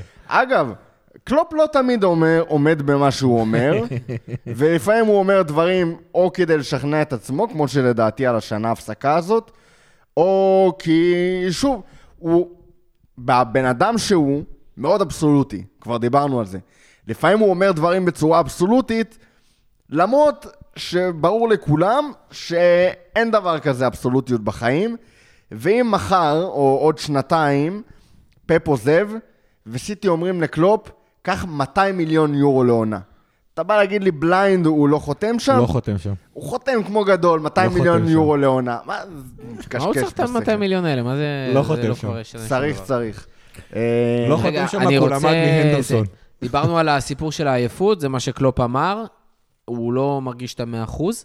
בואו ניכנס לסיפור, לעניין הקונספירציות ומה עוד... אה, קודם כל, יש לי עניין הטיימינג. או, למה זה קרה למה עכשיו, עכשיו? באמצע העונה? מה מה הסיפור של ה... יש לך? תשובה לדבר הזה? תשובות אין לנו על כלום. אנחנו, לא, בגדול, חבורה יש לך של- קונספירציה על כבר הדבר לא הזה? מובטלים, אבל חבורה של אנשים שבאים לצערנו, קשקש אף אחד- בשכל. אף אחד מאיתנו לא נפגש עם קלופ בסוף שבוע על כוס קפה ולשאול אותו מה קרה. אגב, ועם כל האמון שיש לי בקלופ, כי קלופ זה מאמן שיצר המון אמון במה שהוא אומר, אני כן חושב שהבן אדם פרקטי, ויש הרבה מאוד דברים ומעשים שנעשו, שאולי הוא לא חושף, בין ה... או כדי לשמור על האוהדים, או כדי לשמור מה על... למשל? לצורך העניין, יכול להיות שכמו שדיברנו במוקדם יותר בפרק, להבנה הזאת הוא כבר הגיע בעונה הקודמת. שהוא... לפ... לפני שהוא האריך את החוזה. הוא שקל כאילו לעזוב. הוא הבין שעד 2026 הוא לא, הוא לא יישאר לצורך העניין. אבל הוא רצה, הוא כן מאוד רצה והיה חשוב לו לבנות את ליברפול הבאה, והוא לא יכל לבנות את ליברפול הזאת כשהחוזה שלו עד 2024. זאת אומרת, גם אם הוא רצה להישאר רק עד 2024, אתה לא יכול לבנות את ליברפול ולגרום לאמונה של כל כך הרבה דברים, הירתמות של השחקנים וזה, כשהדבר הזה מרחף לך מעל הראש. אז יכול להיות שהוא האריך חוזה בגלל הדברים האלה, יכול להיות שהוא לא משתף את כל המניעים שלו לגבי למה הוא עזב. אה, יכולים להיות הרבה מאוד דברים, הכל זה ספקולציות. אני נוטה להאמין למה שאפשר, אני כן נשאר פה סקפטי במידה מסוימת. לגבי העניין של התזמון, שוב, הכל פה תיאוריות וזה. בסדר, מה, אתה לא לא יתפס אותך במילה. לא, שאלת אותי דבר. אם אני יודע. לא. אני לא יודע כלום. לא, אני אומר. מה אתה, מה עולה לך לראש, כאילו, מה... מה אתה משכנע את עצמך? מה אתה מספר לעצמך? שמע, לדעתי, הדיווחים הם שהוא הודיע להנהלה בנובמבר, ואיפשהו בין לבין הודיע גם לשחקנים, הקבוצה וזה. יש שתי אופציות כמו שאני רואה את זה, או שהוא רצה לתת לנו, לאוהדים, את הריקוד האחרון איתו, כי יש בזה משהו אחרת לחוות את מה שנשאר מהעונה, כשאתה יודע שעוד מעט זה נגמר. שזה דרך אגב מדהים ביניהם, אני חושב שיהיה לזה אפקט מדהים. אני, אם היית חוץ שואל אותי... מהמחירי הכרטיסים. אם אתה שואל אותי היום, אם אתה שואל אותי היום, אחרי כבר שאנחנו כמה ימים אחרי הדבר הזה, מה עדיף, אם הוא היה מודיע בסוף העונה, או עכשיו, אני אומר לך עכשיו. טוב מאוד שהוא אמר עכשיו, יש מצב אפילו, שאפילו קצת יותר לפני, אבל דווקא כאילו הסיפור הזה של, אנחנו גם בינואר, יש, עכשיו אנחנו נכנסים לחלק הכי קשה, וגם שסיטי מתחילים להתניע. אה, וליברפול במקום הראשון, זאת אומרת, יש, יש לנו גם מומנטום כבר שקיים, וקלופ דיבר העונה על הסיפור כמה הוא צריך את הקהל, והקהל גם התחיל לחזור ולהגביר קצב ולהגביר את הווליום. עכשיו זה לתת פול גז, כאילו, אומרים, מעכשיו, חמישה חודשים, פחות, אני חושב שקצת פחות, תלוי גם אה, מתי גמר אירופית, זה כל הדבר הזה. חמישה חודשים עכשיו, פול גז. פול גז נותנים הכל, ואני בטוח שזה נותן פול גז לאוהדים. אגב, לדעתי הוא לא עשה את זה בגלל המשחק הפסיכולוגי. ולדעת, אני לא אומר, תשמע, אני לא אומר שזה היה המוטיב לדבר מדי. הזה. אני חושב שאחרי שקלופ, עוד פעם, השערה שלי, מחשבה שעולה, כאילו, אכפת לי לא עולה לכסף. ה- ברגע שהדבר הזה נקבע, הם אמ- ישבו ביחד באיזשהו שלב ואמרו, בואנה, אם אנחנו רוצים את זה עכשיו באיזה ינואר כזה, בשלב הזה, זה כאילו, אנשים תופסים את זה בשוק, אבל זה נותן כאילו עכשיו, מדליק את האש.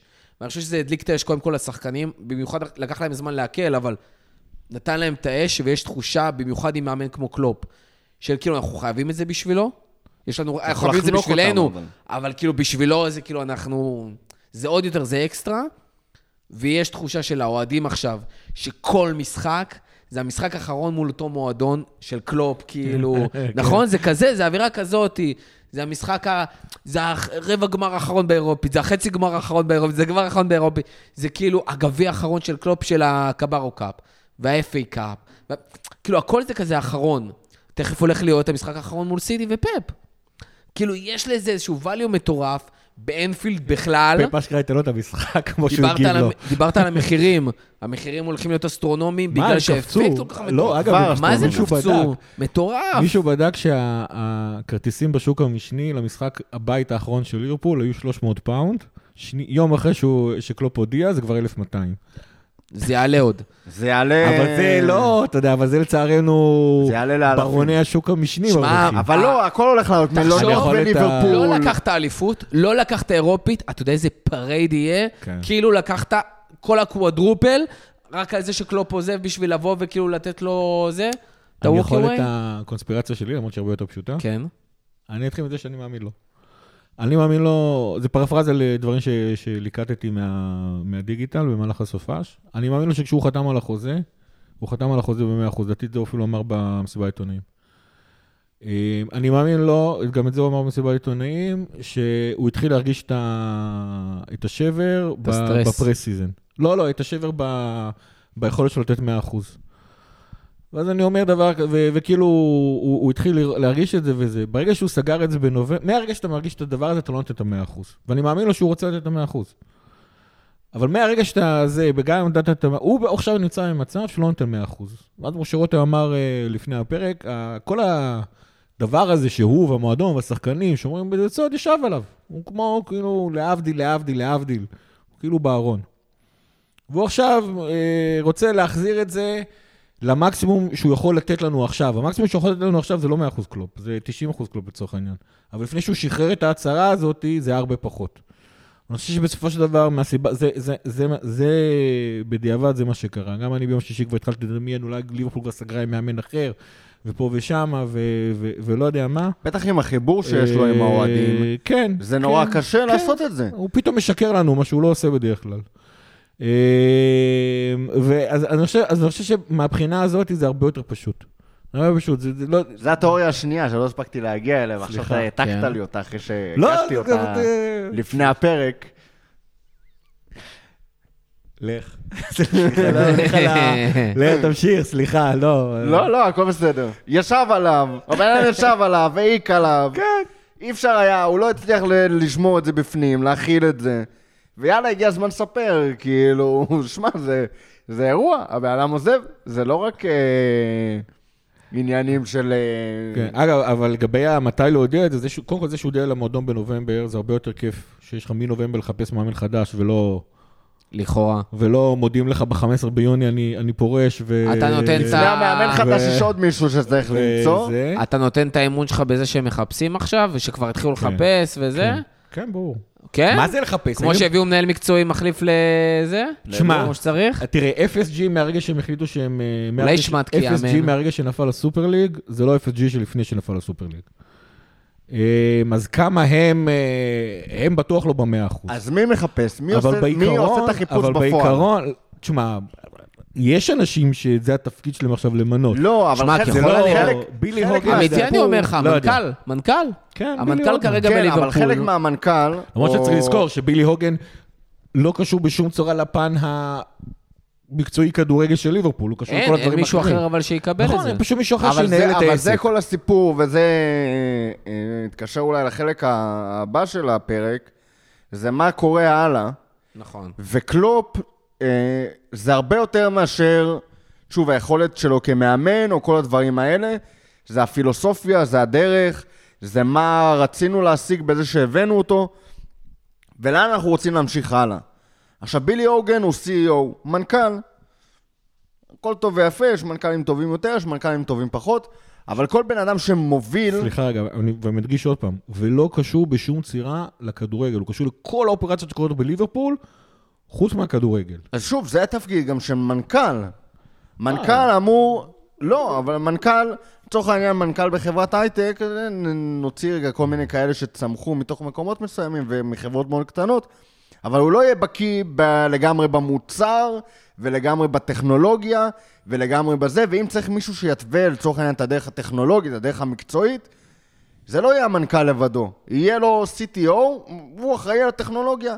אותו דבר, ספורטינג דירקטור, אחראי על הדרך המקצועית של הכדורגל שבה המועדון מתנהל. והמינוי של המאמן, זה מגיע מתחת לספורטינג דירקטור. מישהו שאמור לדעת, או להתוות דרך של לכאורה. איך אנחנו, ככה זה אמור להתנהל. איך אנחנו אמורים, לפחות בכדורגל המודרני, איך אנחנו אמורים להתנהל הלאה. מה הפילוסופיה הבאה שאנחנו אנחנו מדברים בינינו, בין עצמנו, בתור אוהדים, אנחנו רוצים להביא מישהו דומה לקלופ, או שאנחנו רוצים לעשות פה סטייל אה, שנקלי ופייזלי.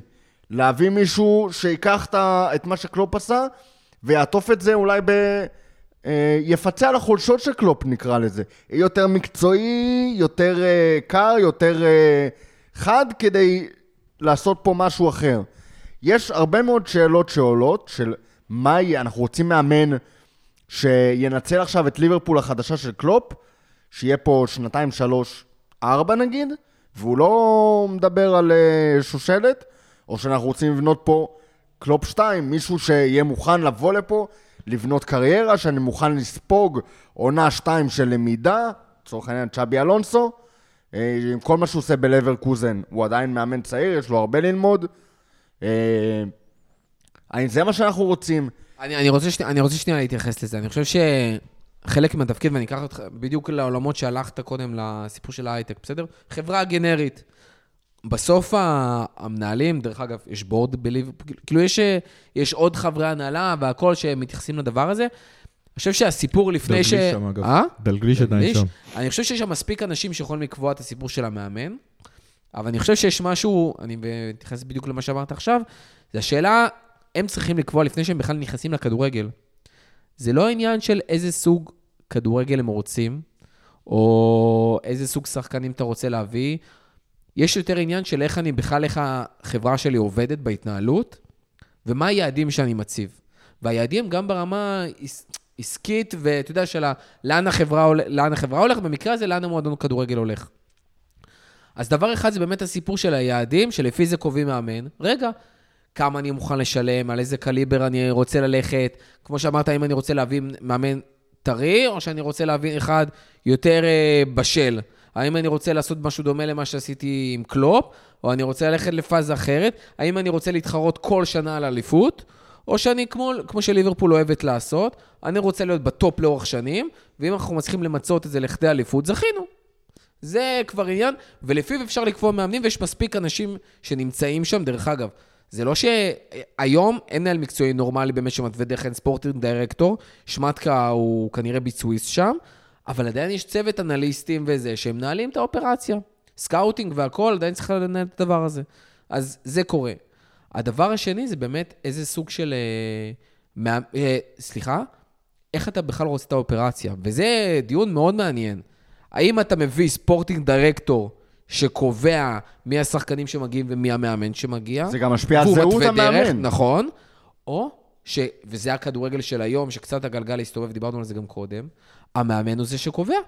זה לא בשנים של האחרונות. שנייה, בשנים האחרונות, מאמני הטופ שיש לך באירופה, הם מאמנים שקובעים, הם גם מביאים את העניין המקצועי, איזה כדורגל אתה משחק, הם מביאים אותו מהבית, הם מביאים את כל הצוות המקצועי סביבם, הם מתווים איזה שחקנים אתה רוצה להביא בהתאם לשיטה, ולפי זה אתה הולך. עכשיו, יש קבוצות ויש קבוצות. בקליבר של טופ אירופה היום, שנלחמים על האליפויות בכל המדינות שנמצאים קבוע, טופ A, טופ 4 Champions, היום זה כבר עובד ככה. אתה, פפ גוורדיולה מגיע עם השיטה שלו, ואז הוא רוצה שחקנים שמתאימים לשיטה הזאת, וכל המערכת עובדת. דרך אגב, זה גם עובד במועדון שאומר, אני לא רוצה מאמן שאו שאתה מצליח או שאתה לא מצליח, ואם אתה לא מצליח, אתה הולך הביתה. זה, אתה משאיר את המאמן לא, לאורך זמן.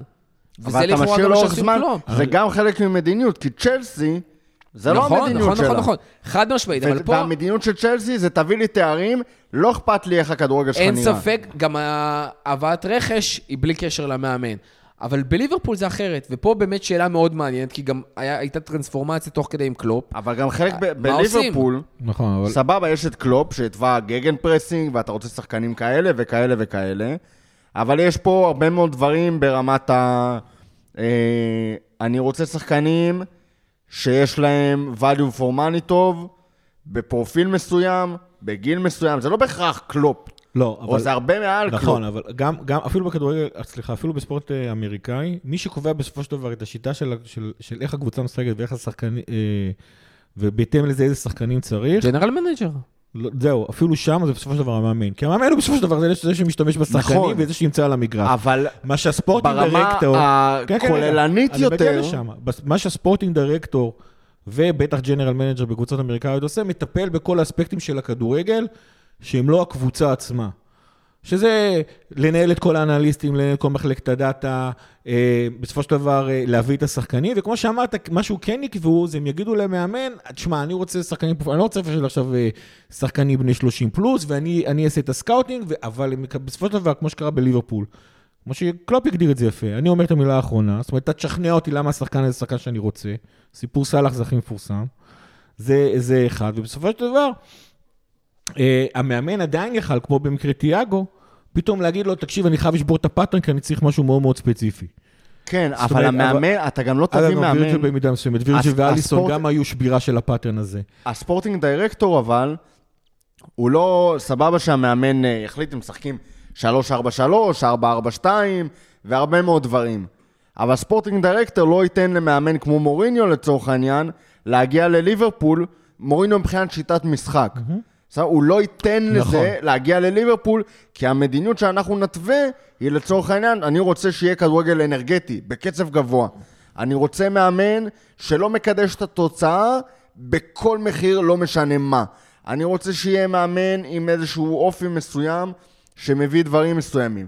אז מן הסתם הוא לא יתווה לו את אה, סגנון המשחק וכל שחקן ושחקן וזה, אבל הוא נותן guidelines כלליים, לפיהם אתה מחפש מאמן. נכון, עכשיו רגע, אני, אעצור רגע להערת אגב, אני חושב שמה שקורה כרגע בסגל של ליברפול, ההגנה היא בסיס מאוד מאוד חזק, הקישור וההתקפה הם מאוד מאוד מגוונים ברמה המקצועית, אתה יכול לשחק, בתכלס כל מאמן שיבוא, יכול לה, לה, להפעיל את השיטה שלו עם הסגל שקיים כרגע בליברפול. יכול להיות שהוא יגיד ששחקן אחד לגמרי לא מתאים לי, אה, או הוא לא מספיק טוב וכל מיני שם, אני חושב שכאילו הקאדר שחקנים שיש בליברפול, היכולות שלו הוא כל כך מגוון, שברמה הספציפית המקצועית של איך אני רוצה לשחק, כל מאמן כרגע יכול להגיע לליברפול ול- ולמנף את השיטה שלו. זה כהערת אגב. הבעיה בליברפול כרגע היא כפולה. אחד, שאין לא sporting director וקלופ עוזב. שתיים, שמה שקרה אחרי שהיללנו את קלופ ולמה הוא כל כך חשוב לנו, ברור לך שמי שקבע מה זאת ליברפול, זה לא היה ה sporting director עם כל האהבה למייקל אדוארדס. זה היה ה manager בסופו של דבר. ומה שכרגע ליברפול קוראת לה, היא צריכה להבין איך היא הולכת להמשיך, איך היא הולכת להמשיך הלאה. במידה מסוימת, זו החלטה שיותר מתאימה ל board, מאשר לאיזה sporting director שנמצא שם, בטח כשדלגליש אה, נמצא ב board הזה. וזו שאלה מאוד מאוד כבדה. זאת אומרת, מבחינת כדורגל, מבחינה מקצועית, כדורגל, איך אני משחק, למה אני משחק, תארים פה ושם, תכלס תביא כל מאמן טוב והוא ייכנס.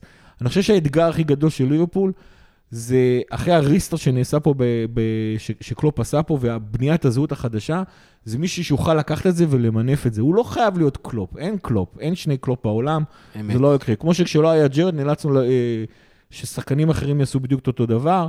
אה, כמו שכשבובי פרמינו הלך, אז עכשיו אנחנו משחקים בשיטה אחרת לגמרי בשלישייה הקדמית שלנו. בהרחבה הרבה יותר גדולה לא יהיה עוד קלופ, אבל צריך להיות מאמן שיוכל להשתלב בתוך הדבר הזה. אה, לא, לשב... לא להתחיל תרבות ארגונית מחדש, אלא להצליח למנף את עצמו מתוך התרבונית, התרבות הארגונית הזאת, ליהנות מהתרבות הארגונית הזאת, לשמור על קשר מועדים, ובמידה מסוימת, הרבה יותר חשוב שזה מה שליברפול תחפש. לכן כששם כמו צ'אבי אלונסו עולה, מצד אחד האישיות שלו היא כל כך שונה מקלופ, מצד שני הוא היה בליברפול אז הוא יכול להשתמש בדבר הזה, והאוהדים אוהבים אותו גם אז. אני מניח שזה, יימשך גם היום. אה, הוא יצטרך איך, להתאים את התרבות הארגונית לאישיות שלו, שהיא לא מוחצנת כמו של קלופ. אני גם לא חושב שקלופ כזה מוחצן, קלופ פשוט מביא אליו הרבה מאוד אש, אבל- כן. בקטע טוב, כאילו. כן, זאת אומרת, אבל הוא תשומת לב. אבל אני רוצה להגיד שלתחושתי פשוט, יהיה פה מרוץ מקביל, שמה שיצליח קודם, ישפיע על השני. כן. זאת אומרת, אם יחפשו עכשיו במקביל כן. גם מאמן וגם ספורט דירקטור, מה שהם ימצאו קודם, שזה כמו שהם רוצים, ישפיע על השני. זאת אומרת, סתם דוגמה, בסדר? אני זוכר כי דיברנו על אלונסו. אם אה, מח, מחר, בסדר? סוגרים עם אלונסו, וזה מי ש, מישהו שהם מאוד מאוד מאוד רוצים, אז לפי זה יבחרו בסוף את ה sporting director, כדי לייצר מחדש את המשולש. אפרופו, דיברו על הרבה שרוצים למצוא את קלופ, כאילו, כמו, את המאמן הבא, כמו שמצאו אז את קלופ עם data והכל. הדבר הקדוש שהיה בתקופת, בתקופה, בחצי הראשון של קלופ, זה הסיפור הזה של קלופ, אדוארדס, וה... נכון. וזה היה בילי הוגן או... לא, זה היה... לא, אבל היה שם כאילו שילוש, מי היה המנכ"ל באותה תקופה? אני לא. זוכר, גם לי ברח השם. אה, היה שילוש כזה שבקטע של, זה פשוט היה סינכרון מאוד מאוד טוב. זה לא מי מעל מי, אלא עבודה נכון. ביחד. קלופ שצריך לוודא שהצוות המקצועי והשחקנים עושים עבודה פצצה. ה sporting director, מייקל אדוארדס, צריך לוודא שקלופ עושה עבודה פצצה, לספק לו את כל מה שהוא צריך, אבל גם קלופ צריך להתאים את עצמו למתווה. והשפיץ השלישי, זה מנכ"ל שצריך לוודא שברמת הפיננסים, אנחנו גם עומדים במגבלות, אבל מצד שני מאפשרים את ה... לפעמים יציאה מחוץ לגבולות. והדבר הזה צריך לעבוד עוד פעם. עכשיו, זה לא בהכרח עניין שהוא אה, ורטיקלי מלמעלה למטה. אם ימצאו מאמן שזה בול כמו שהם רוצים, הם יחפשו sport director בהתאם. יכול להיות שיקרה הפוך, אבל זה גם מאוד תלוי מה קורה בשוק. אנחנו לא יודעים מי מהמאמנים בסוף באמת ירצו אותו, ירצה להגיע, והאם יש את האופציה. וכנ"ל גם sport directors, כי מחפשים כבר תקופה ולא מצליחים למצוא. נכון. כאילו זה עכשיו... אה, אבל אני אגיד לך משהו. אגב, זה- אני, זה- אני מאוד לא אוהב את ה... כאילו, את הכיוון הזה, כי לצורך העניין, אם נסתכל רגע על מה שקורה ביונייטד, ביונייטד, זאת אומרת, אנחנו כרגע נמצאים בהיררכיה שבה קלופ נמצא מעל ה sporting director, נכון. בגלל, אבל בגלל מה שקלופ יצר פה, גם בגלל אבל- כל הסיטואציה. ובגלל שאדוורדס עזב. לא, אני נכון. רוצה לחזק אותך. אדוורדס היה אליל, וקלופ היה אליל בפני עצמו. הם עבדו ביחד, לא ברור לגמרי למה זה נגמר. אולי בגלל שהיה צריך להחליט מי מעל מי, ופתאום קלופ עבר להיות מעל אדוורדס. אתה רואה, אתה אוהב. קונספירציות, אתה סתם... אה, לא, אני לא אומר. שזה בהכרח זה מה שקרה, אולי. בקונספירציות תמיד כיף להשתעשע, פחות כיף שאנשים מאמינים להם בלי בסיס. אה, אבל הגענו למצב שבו קלופ הוא הדבר הכי משמעותי בליברפול, ו... ונפרדנו ממייקל אדוארדס. עכשיו אין לך לא את זה ולא את זה. זאת אומרת, איבדת את קלופ, אבל כשאדוארדס היה, מבחינת לאן המועדון הולך, הרבה פחות הפחיד אותי מאשר כשקלופ הולך כשאין אדוארדס. ואם... הסכנה הכי גדולה להיכנס פה לסחרור, זה אם לא יהיה לך את השדרה הניהולית. כי שוב, אתה רואה מה שקורה ביונייטד, ואתה מבין את המשמעות של ספורטינג דירקטור חז- חזק ומי שעושה סדר. גם בארסנל, אגב, לפני שארטטה הגיע, או, או תוך כדי פחות או יותר, הם עשו שם סדר במי שמנהל את הקבוצה. אין היום, בטח כשאתה מתחרה בקצב של סיטי, מועדון שיצליח לעשות את זה עם מאמן לבד, ואין היום יותר פרגוסונים ומאמן שהוא יהיה הדבר הזה. נכון, אבל, אבל יש, פה, איזה נקודה מסוימת. ה-DNA של ליברפול, וזה כן התחיל בשנקלי ונשאר עד עכשיו, וקלופ עשה בתכלס אותו דבר. ב-DNA של ליברפול, של המועדון, ובטח של האוהדים והעיר, זה שה manager הוא הפנים של המועדון. אני אקח דוגמה אחרת. זה לא, אני לא אומר ש sporting director וכל השדרה ש- שרלוונטית אליו לא חשובה, היא מאוד מאוד מאוד זה השדרה, חשובה. יש את הפנים ויש את השדרה של לא, המועדון. אבל הוא גם היה, זה, לך, אבל, אבל זה, מה ש, זה מה שהיה חשוב לי להגיד, שהוא לא סתם, זה לא סתם הפנים, הוא באמת התרבות והזהות של המועדון, והוא זה שקובע מה קורה. בליברפול זה תמיד היה ככה. זה תמיד המאמן, זה תמיד המנג'ר. אני אקח דוגמה אחרת, ביירן מינכן, שם יש שם שדרה, ואני לא רוצה. אני נזהר בשמות, כי אני לא, לא, לא בקיא כמו שהייתי פעם, אבל אולי הנסינג שם, ורומניגה שם, אם אני לא טועה. והם שם, הם לא המאמן, אבל הם קובעים מי המאמן ומה שקורה שם, וזה בדרך כלל עובד להם לטובה, ופעם בכמה זמן אה, יוצא שם בלאגנים. אבל זה הזהות של המועדון, זה באמת מועדון שהוא היררכי ברמה הזאתי, שיש שם ספורטינג דירקטור וזה, ואז מביאים שם איזה מאמן שתפקידו מאוד מאוד ספציפי. זה ביירן מינכן. ליברפול זה DNA שונה לגמרי. ובליברפול בסופו של דבר המאמן הוא זה שתמיד יהיה המספר אחד. לא יעזור כלום. ומהבחינה הזאתי, אז גם אם יש לך ספורטינג דירקטור טוב ביד להביא אותו, תביא. אני לא אומר לך לא. אבל בסופו של דבר השאלה הכי חשובה בליברפול זה מי יהיה המנג'ר הבא, וזה צריך להיות מנג'ר שידע להתמודד עם העובדה שהוא זה שמייצג את התרבות והזהות של המועדון, והוא גם צריך להיות מאמן כדורגל טוב. עכשיו, אגב, בהקשר הזה ש... אני אתן לך משל, משהו בסט על הדבר הזה, סבבה? זה. יש לך עציץ עם אדמה. עכשיו, אתה יכול לשתול בו הרבה מאוד אה, פרחים, עציצים, צמחים, שיגדלו, ואתה לא תסתכל בכלל על העציץ, על האדנית ש... ששתלת בה את המאמן. סבבה? Okay. משל מאוד אקספליסיט. אבל לא משנה איזה פרח תיקח, הכי יפה בעולם, הכי גדול בעולם, אם אין לו את הכר אדמה הזה, שיהיה נכון ובריא, לא יצא מזה כלום. לא, אז. בשביל, בשביל שיבוא המאמן, הקלופ, שיעפיל ויהיה יותר גדול מהשדרה הניהולית, אתה צריך את השדרה הניהולית היציבה, שתיתן לו את המקום לעשות את זה. כי בלי הדבר הזה, לא באמת משנה את מי תביא, זה יתפרק לך. גם אם תביא את היורש של קלופ, מישהו, אה, שכפלו את קלופ, הביאו חדש, אם לא תהיה לו שדרה ניהולית יציבה ובריאה, זה יתפרק. אפרופו שדרה ניהולית אה, יציבה ובריאה, אני גם מנסה לחשוב על ה... אני אגיד בקטנה עוד אה, קונספירציה שחשבתי עליה. מה אם אה, קלופ כאילו באו ואמרו לו, תשמע, אנחנו רוצים ללכת אה, בדרך א', הוא אמר, לא, לא, לא, לא, לא, זה לא בשבילי, אפרופו כל השטויות. אמבפה, לא אמבפה וכאלה, משני הכיוונים, אבל, ואז גרם לי לחשוב על דבר אחר. דיברנו כל כך הרבה שנים על המשמעות של קלופ. שחקנים רוצים לבוא לשחק אצל קלופ, העדפות וזה. מה קורה ביום שאחרי? כל מאמן אחר שמגיע, מכל ה pool שאיכשהו יכול להיות שמגיע לליברפול, איך זה משפיע בכלל על ההגעה של שחקנים? דרך אגב, כל הצוות המקצועי גם של, אה, של אה, קלופ הולך וזה. באמת מנהל מקצועי חדש, מאמן חדש, הכל חדש, גם איך שחקנים מגיעים, אבל גם השחקנים הקיימים. הסיפור של החוזים, אה, וירג'יל התראיין, אתמול זה היה, אם אני לא טועה, אחרי המשחק, על הסיפור הזה של גם העזיבה של קלופ על העזיבה של קלופ. שאלו הוא אותו... נשאר אחרי... יש סיפור של אה, גם וירג'יל, גם טרנט וגם עוד שחקן, לא זוכר מה... מי. סלאח. ש- סאלח? לא, לא סאלח, לא, אבל סאלח, הסיפור של אה, החוזים, זה גם סיפור עם סאלח, סוף עונה, לא סוף עונה, קורה, לא קורה בגלל העזיבה, אבל יש שחקנים שהיה דיבור איתם על חוזים, ופתאום רגע הכל נעצר. האם בשביל המאמן הבא שבא, עוד פעם, נזרוק סתם דוגמה, אלונסו, כי כאילו, זה לא איזה מאמן על שמגיע עכשיו וכולם אה, יסגדו לו, וכזה, ברור שאנחנו רוצים אה, לשחק אצלו. שחקנים כמו וירג', כמו אליסון, כמו סאלח, שחקנים סופר משמעותיים בתוך המועדון, יכול להיות שפתאום יגידו, וואלה, פחות מתאים לי, שחקנים אחרים שפתאום לא כאלה יתלהבו. בואנה. הקיץ הקרוב יכול להיות סופר משמעותי למועדון הזה. זה לא סתם שווירג'יל, ועשו מזה קצת יותר כותרות ממה שזה, שווירג'יל לא יתחייב לזה שהוא נשאר, אה, או יאריך חוזה או זה.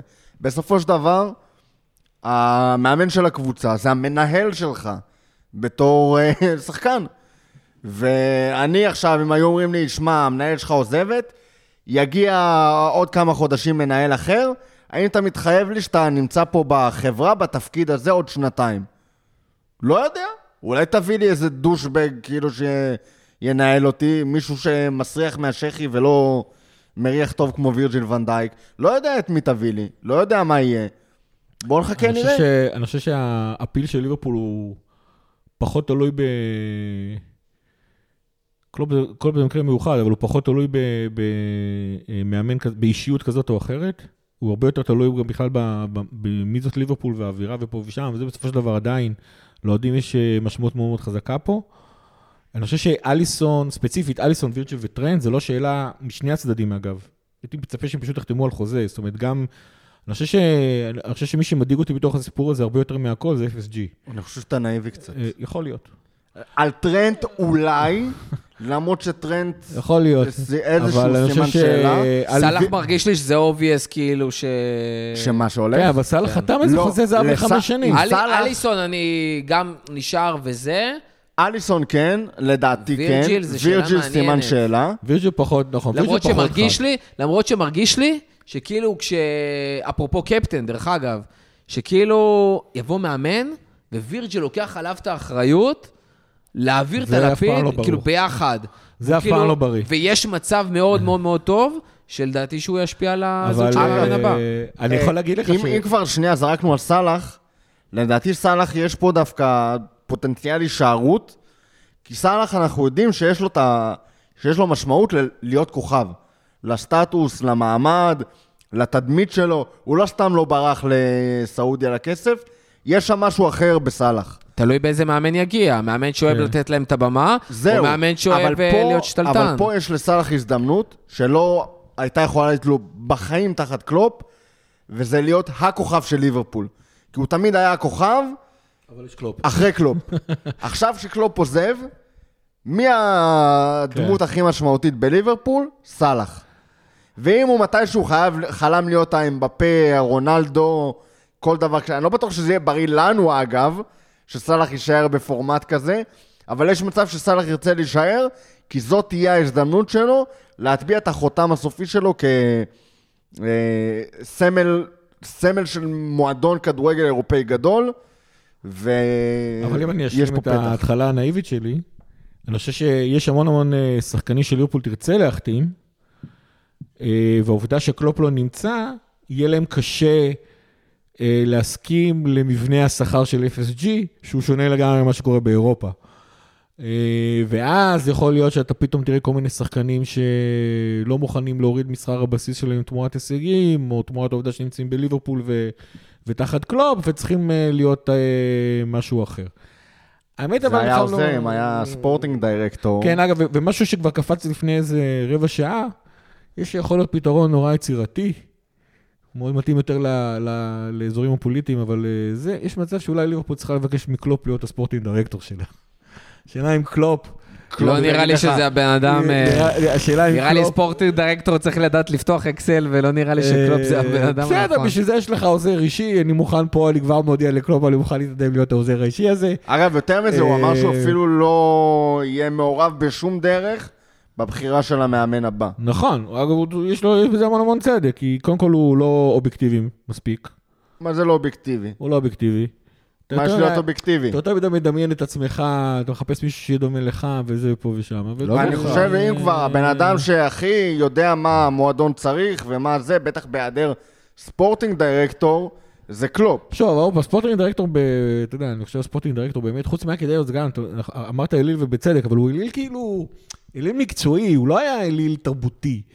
סבבה, אבל זה מה שאמרו אני להיות חושב שם. שלפניו היה שם את זה דיוויד קורלי. שהיה, גם כן איזה חדל אישים אחר שם. זה- ספורטינג דירקטור בליברפול זה לא...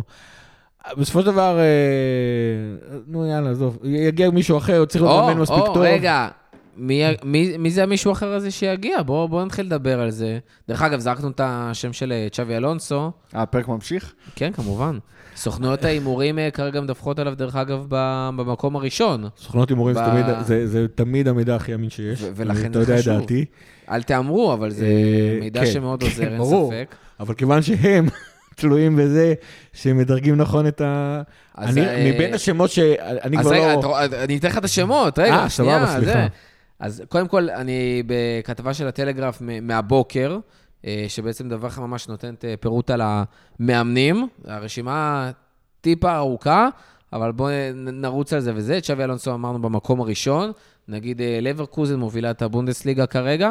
אה, עונה שנייה שלו איתם, הגיעה לדעתי באמצע העונה הקודמת. ומאז שהודיעו על אה, קלופ ועלו שמועות על נוסו, לברקוזן כבר הספיקו לשמוט נקודה ולהצטמצם הפער כמובן, כמובן. זה לא קשור. הנכס מצבו, גיא קשור רחמים. לנברקוזן. כן. אמ, במקום השני רוברטו דזרבי, של לא, אה, לא ברייטון, רוצה. שהרבה מאוד גם אוהבים אותו איפה הוא ראה שם? מאוד בגלל הכדורגל. אגב, הפוך על הפוך, למרות הכישרון שלו בצ'לסי, הייתי מעדיף את גרם פוטר. על רוברטו אתה אתה יודע. מי במקום השלישי, גיא? גרם אתה פוטר? רוצה לנחש? לא. גרם פוטר? לא. סליחה, לא יודע. אהוב לבך. מה, סטיבי ג'י? פפלינדרס. אין מצב. במקום השלישי, אני גם לא רואה, גם מאוד גבוה מבחינתי, גם אמרו על זה, כל שהצוות הצוות עוזב. המקצועי עוזב, כמובן. כמובן. אגב, אה, שנייה, אם הזכרת את זה שכל הצוות המקצועי עוזב, קלופ הדגיש כמה פעמים שכל מועדון שיקח את אחד מהם כמאמן הראשי שלהם, ירוויח מאוד. אני, יש לי הרגשה שלא. עם כל הכבוד. זה, דיברנו על חוסר אמונה, וזה שהוא אומר לפעמים אחר. מתוך אה, זה. כן. לא, אני יותר אה, רציתי להביע על קלופ איזה קולגיאליות ו- ועוזר לחברים שלו וכאלה, אבל סבבה. בהמשך הרשימה, אנחנו כבר עברנו את החלקים האלה של הפרק. במקום. הרביעי, אה, אנג'ה פוסטקוגלו של טוטנאם. לאחר מכן, רובן אה, אמורים, מאמן אה, ספורטינג ליסבון. אה, לאחר מכן, המאמן נגלסמן. של אה, ג'ירונה, אני מבין, סגור כבר בסיטי כיורש של פפ. איפה. נגלסמן עכשיו? נגלסמן לדעתי לא מאמן עכשיו, אלא אם כן אני טועה. לדעתי התפקיד האחרון? שלו היה בלייפציג. וואי, נגלסמן מזמן לא בביירן. לא, אבל הוא אה, היה שם, נכון? נכון, הוא היה בביירן, ואז הוא כאילו פוטר. ולפני זה הוא היה ב... טוחל החליף אותו. וטוחל עכשיו בביירן. אחרי זה אמרי, זידן, סטיבי, טוחל, מוריניו, וגרם פוטר ואדיהו בסוף הרשימה.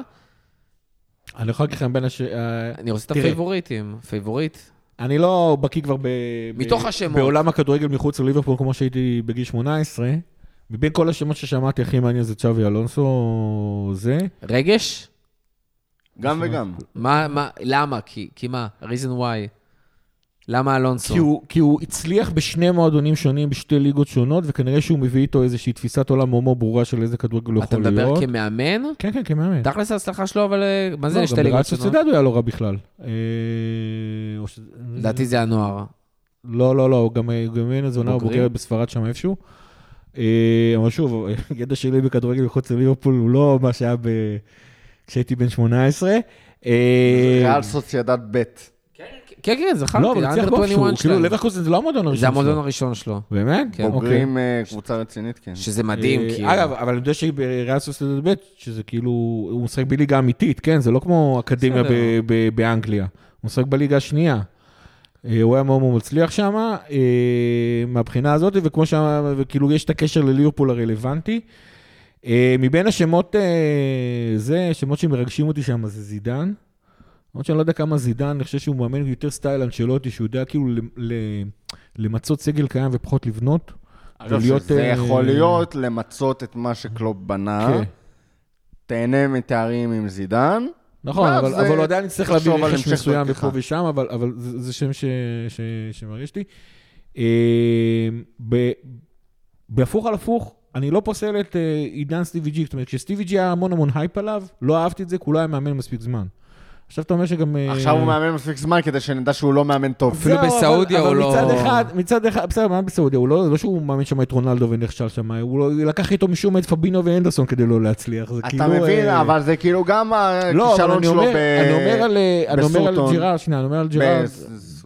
בווילה. ג'רארד, שכאילו, הוא היה, היה לו חיבור ממש ממש טוב ב- בגלסגו רנג'ר ו- ו- אה, והצליח איתה לא רע, אני יודע שזו ליגה הרבה יותר חלשה. מצד שני הוא היה צריך להפיל את צלטיק, והם היו הרבה יותר חזקים ממנו.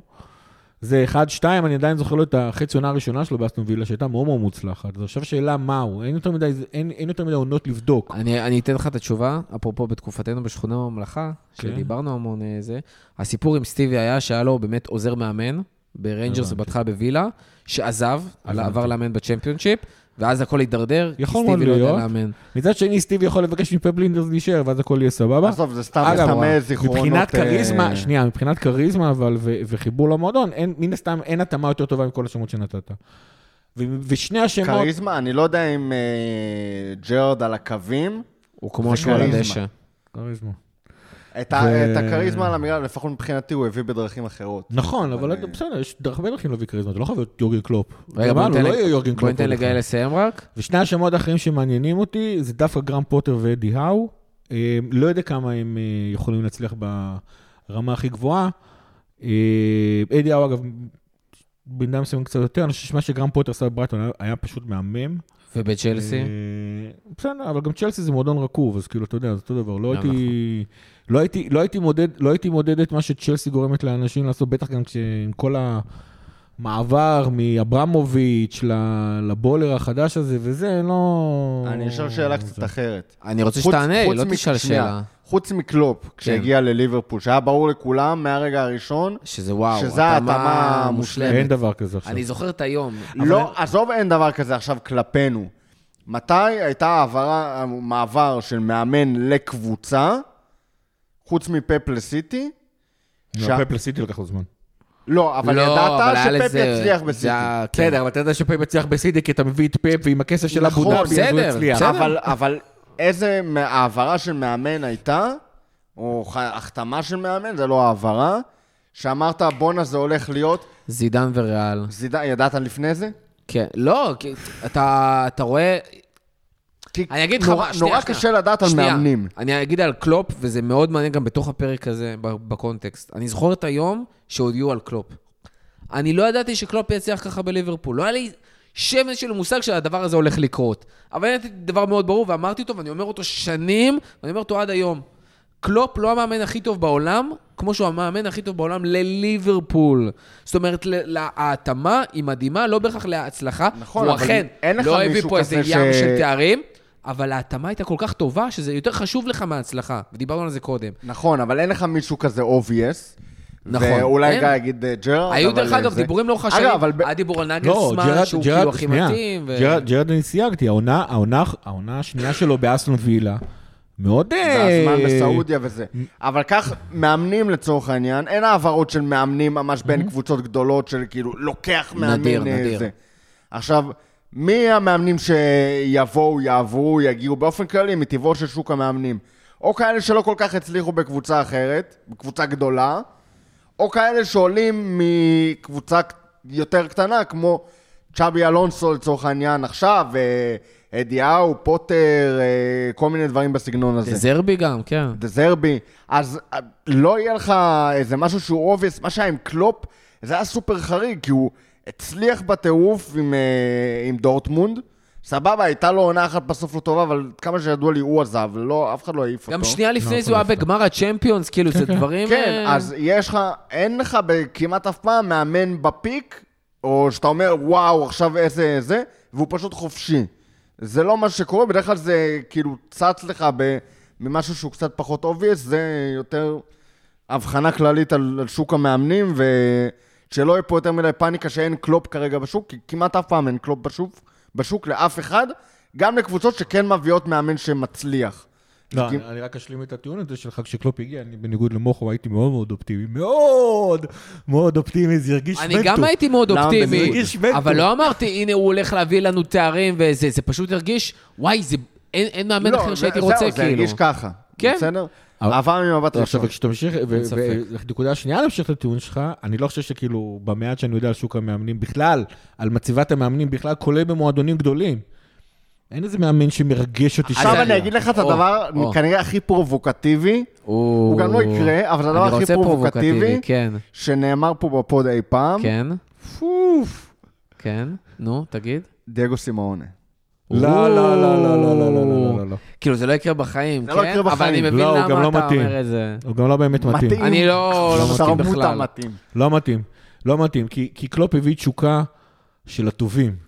אה, התשוקה של הטובים. של הטובים. אתה אבל יודע אתה מה זה מבין- תשוקה של הטובים? התשוקה של הטובים זה לך תשוקה של... סימיון- לפידים שהם לא צייצני ליברפול, ותראה. שזה תשוקה של הרעים, שאנשים שונאים ואנשים מקלקלים. זה הטובים, ברור, אבל סימיון. מביא בסופו של דבר, גם, גם אתלטיקו מדריד, יגידו לך בסופו של דבר, שהוא מביא את התשוקה של ה... אני לא אגיד... שמע, הנבל- אתה יודע אני- ש- אתה- אני לא אתה באמת מכיר אגיד אותי. הנבלים, הוא מביא את התשוקה של האנדרדוג. אתה, זהו, וקלופ אתה מביא היית- את התשוקה של, של כמו שצריך. אתה היית האצולה. מספיק פרקים אחרי אה, משחקים עם אתלטיקו מדריד ביחד איתי, בשביל לדעת שאני חושב שסימאוני כלב בן כלב, והקבוצה שלנו משחקת גועל נפש, אוקיי? ועם זאת, אבל עם זאת, א', אה, קצת נעשה שם שינוי באתלטיקו בתקופה האחרונה, כבר לא משחקים לגמרי את אותו כדורגל, וב', אנחנו מדברים פה על, על passion, ש... ברמת באמת, ה passion אין אם שאלה. הדבר, הדבר שהכי יחסר לי... רותם מת להיות בצד של סימאונה. אם יהיה הדבר שהכי יחסר לי כשקלופ ילך, זה ה passion הזה, מוכו עושה את הסימון של סימאון, ככה מסמן על לא- הוופוס שלו. אני- רוצה את לא- זה, לא... שילך ינשך איזה שופט פרמייר ליג מסריח, אני רוצה לראות את סימאון עם השיפוט של הפרמייר ליג, חלום שלי רטוב, הוא ידפוק שם מכות אתה לאיזה... יודע כמה תוכן יהיה לעומר איינורן בזה? וכל מיני אנשים שעושים פטיש- פטישיזציה לסימאונה וזה. אני אני שנייה רוצה להגיד, זה זה יהיה חוויה בטוח. אני אייצג את עצמי רעה. והרבה אנשים שעושים לי כרגע לייקים בטוויטר על מה שהעליתי. אני אדבר שנייה על ה- על ה number 1 contender כרגע, וצ'אבי אלונסו. המאזינים מכירים שאני כבר מדבר עליו עוד מהעונה הקודמת, ושאני מאוד מאוד הייתי רוצה את המאמן הזה, ואמרתי כאילו זה, עוד לפני שידענו שקלופ מפוטר, שהייתי רוצה שזה יהיה המאמן הבא, ואני אגיד גם למה. קודם כל, אה, מאמן שמכיר את המועדון, זה תמיד אקסטרה וטוב. מאמן שיודע לדבר ספרדית עם הטמבלים הדגנרטים, דוברי הספרדית במועדון, זה גם טוב, יסכים איתי רותם. יותר קל לתקשר איתם מאשר לתקשר איתם בגרמנית או אנגלית שבורה. אתה יודע מה יקרה עם מאמן שיודע לדבר על דרווין נוניס בשפתו? אתה מבין? יותר מזה, אתה לא צריך לשלוח את... תיאגו לא צריך ללכת לדבר עם דרווין על הקו פתאום, אה, לא, כשקלופ נמצא שם ולהסביר. שנייה, שנייה. שנייה, זה יותר מזה, ל- ל- לדוניס יש הפרעה אישיותית מסוימת ולקלופ יש את ההפרעה האישיותית שלו. צ'אבי אלונסו זה בן אדם מסודר, לא, סולידי, אתה מבין מה זה פסטו. עם סימאון? הוא יהיה פסטו. זה- זה הולך לטרוף את הליגה, תרתי משמע. תחזיר גם את סאקו תוך כדי, באמצע, בין כל הדבר. הזה, סוארז. אז זה שתיים. שלוש, כדורגל פנטסטי. אני פשוט, זה באמת, אנשים, תר- תראו כדורגל של אה, ביירן לברקוזן, אם עם ג'קה ועם, אה, ועם החלוץ הזה, בארסנל, מה אתה מדבר? עם מה שהם מצליחים. לעשות שם, זה פשוט, זה, זה מדהים. הופמן שם בצד ימין, עם, ב, ב, לא דור? הופמן, לא דור הופמן. בגיל 31 עושה את מה שהוא עושה שם בכנף, זה פשוט וואו. אני רק חושב מה הוא יעשה עם שחקנים בליברפול. ה... היכולת שלו לעבוד עם צעירים, עם כל הצעירים שיש לנו בליברפול, אני מזכיר, גם סובו רק בן 23, נוניז כמה, 23 או 24, המון חבר'ה באמת צעירים, גם חבר'ה מוכשרים שיוצאים מהאקדמיה וגם חבר'ה יותר מבוגרים.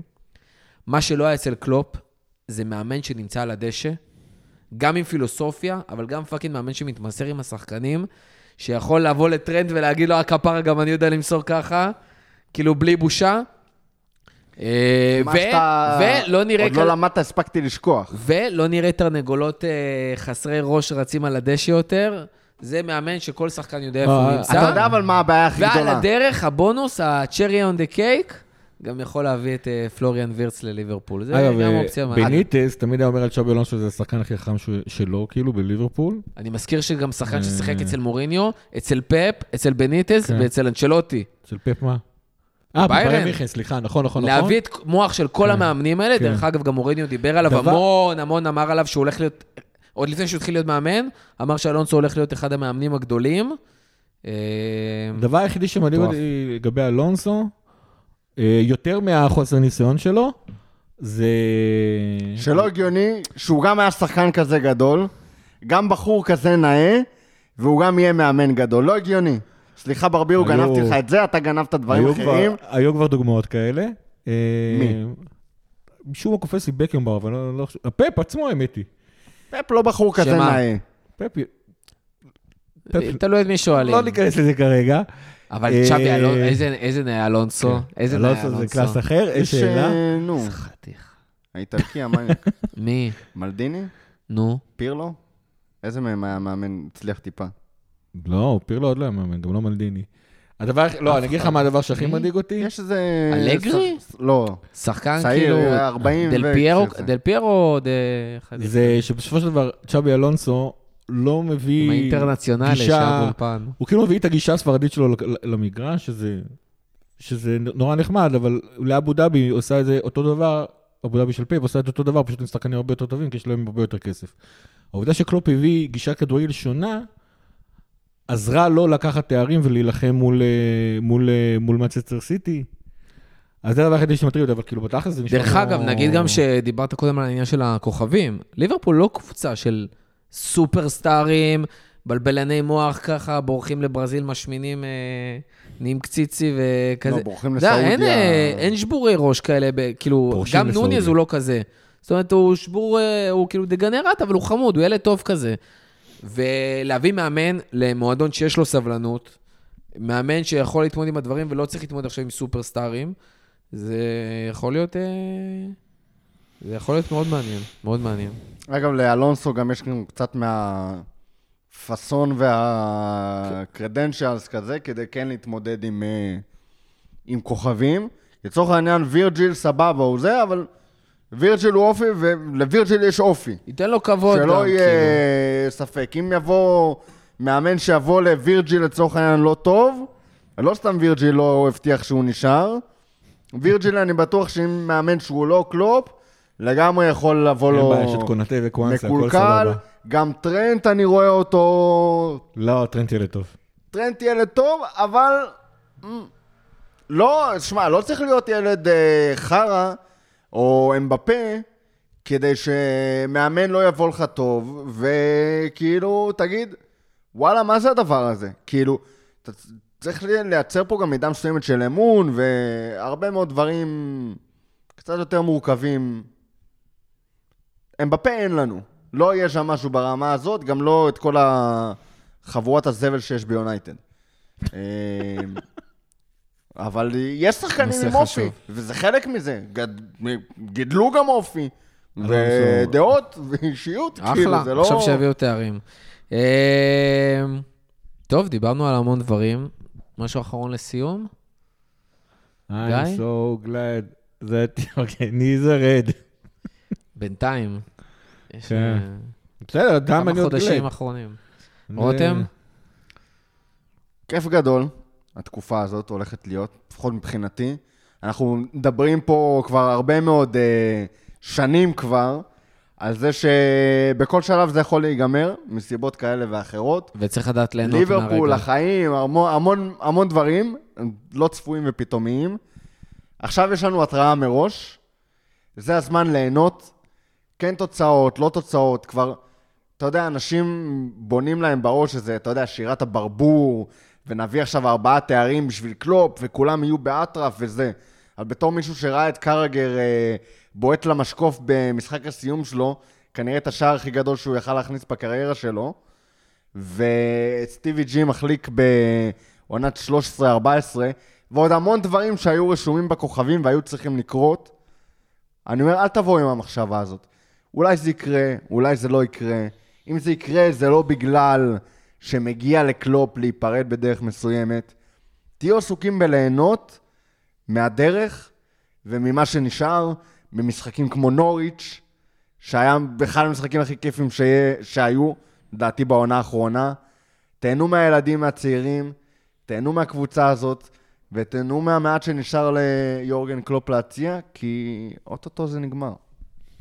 ממש ככה. אה, אני אסכם את זה במה שמבחינתי כל הסיפור הזה, והדבר הראשון שעלה לי אחרי ההודעה של קלופ, זה הולך להיות וואחד last dance, רפרנס מדהים לסיום העונה הזאת. אמרתי, אני חושב שהשחקנים יבואו בטירוף, האוהדים יבואו עוד יותר בטירוף. קלופ, אם הוא אומר שאין לו את ה-100%, יש לו 80, אז עכשיו הוא יהיה 160 כאילו, כי הוא, הוא מת לסיים את העונה הזאת בטירוף, יעשה עבודה טובה. אה, אמן, אמן, אמן, נסיים כמה שיותר תארים, גם לתת אה, כבוד לקלופ וגם ליהנות בעצמנו. אפשר בקשה מספורט אחד רגע? אני יכול, אתה רוצה שאני אעביר אותה כאילו? כן. אוקיי, אני אשתדל. שיפסיקו לחתוך את המשחקים אחרי שריקת הסיום, כי מה שהולך להיות באנפילד כל פעם אחרי שריקת הסיום, שקלופ ילך לקהל, לפחות באנפילד. לא יעזור לך, את זה אתה תביא ו- מהטוויטר. וישירו, כן, בסדר, עדיין, זה גם כיף לעשות את זה במולי. אתה תכף תבקש מהם להפסיק לבלבל במוח לפני שמתחיל המשחק ששרים שם You never walk alone, או גם כן שירים חבל. שהאינטרנשיונל לא עובד גם על ההקדמה, כאילו צריך... אה, זה מתחיל רק בשריקת הפתיחה. אין, אי אפשר לשים מצלמה ככה פשוט בערוץ NFC TV, פשוט שישדר את המשחק מ... אמור להיות להם גם הערוץ הזה, דרך. אגב, וזה שלם. אה, טוב, אז אנחנו לא משלמים מסיימים... על תוכן. אה, יפה, אנחנו מסיימים זה כאן את הפרק. פרק 253 מגיע לסיומו, הוא בסוף העונה, גם החוזה של קלופ ותקופתו בליברפול. אה, תודה רבה. אבל אנחנו לא נגיע לסיומנו. נכון, לא, לא, אנחנו... לא, גם הפרק הזה לא אה, נגמר. לא, לא. אין סוף לפרק. אין אולי סופי. אם נמשיך להקליט, אז קלופ לא יעזוב? שמע, בק- אולי, אולי הוא יבוא, מחזור אחרון נגד וולפס, או גמר ליגה אירופית, או זה, יעשה כמו הזאב מוול סטריט.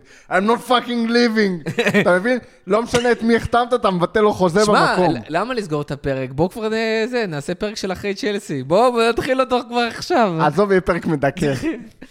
טוב, אז תודה רבה לכל מי שהיה איתנו עד הסוף, במיוחד לכל אלה שהיו ממש ממש עד הסוף. ממש אה, תודה רבה רותם, תודה רבה גיא, תודה רבה מורכו, ועד הפעם הבאה. להישאר. תישאר, קלופ תישאר, I'm not תישאר. fucking living.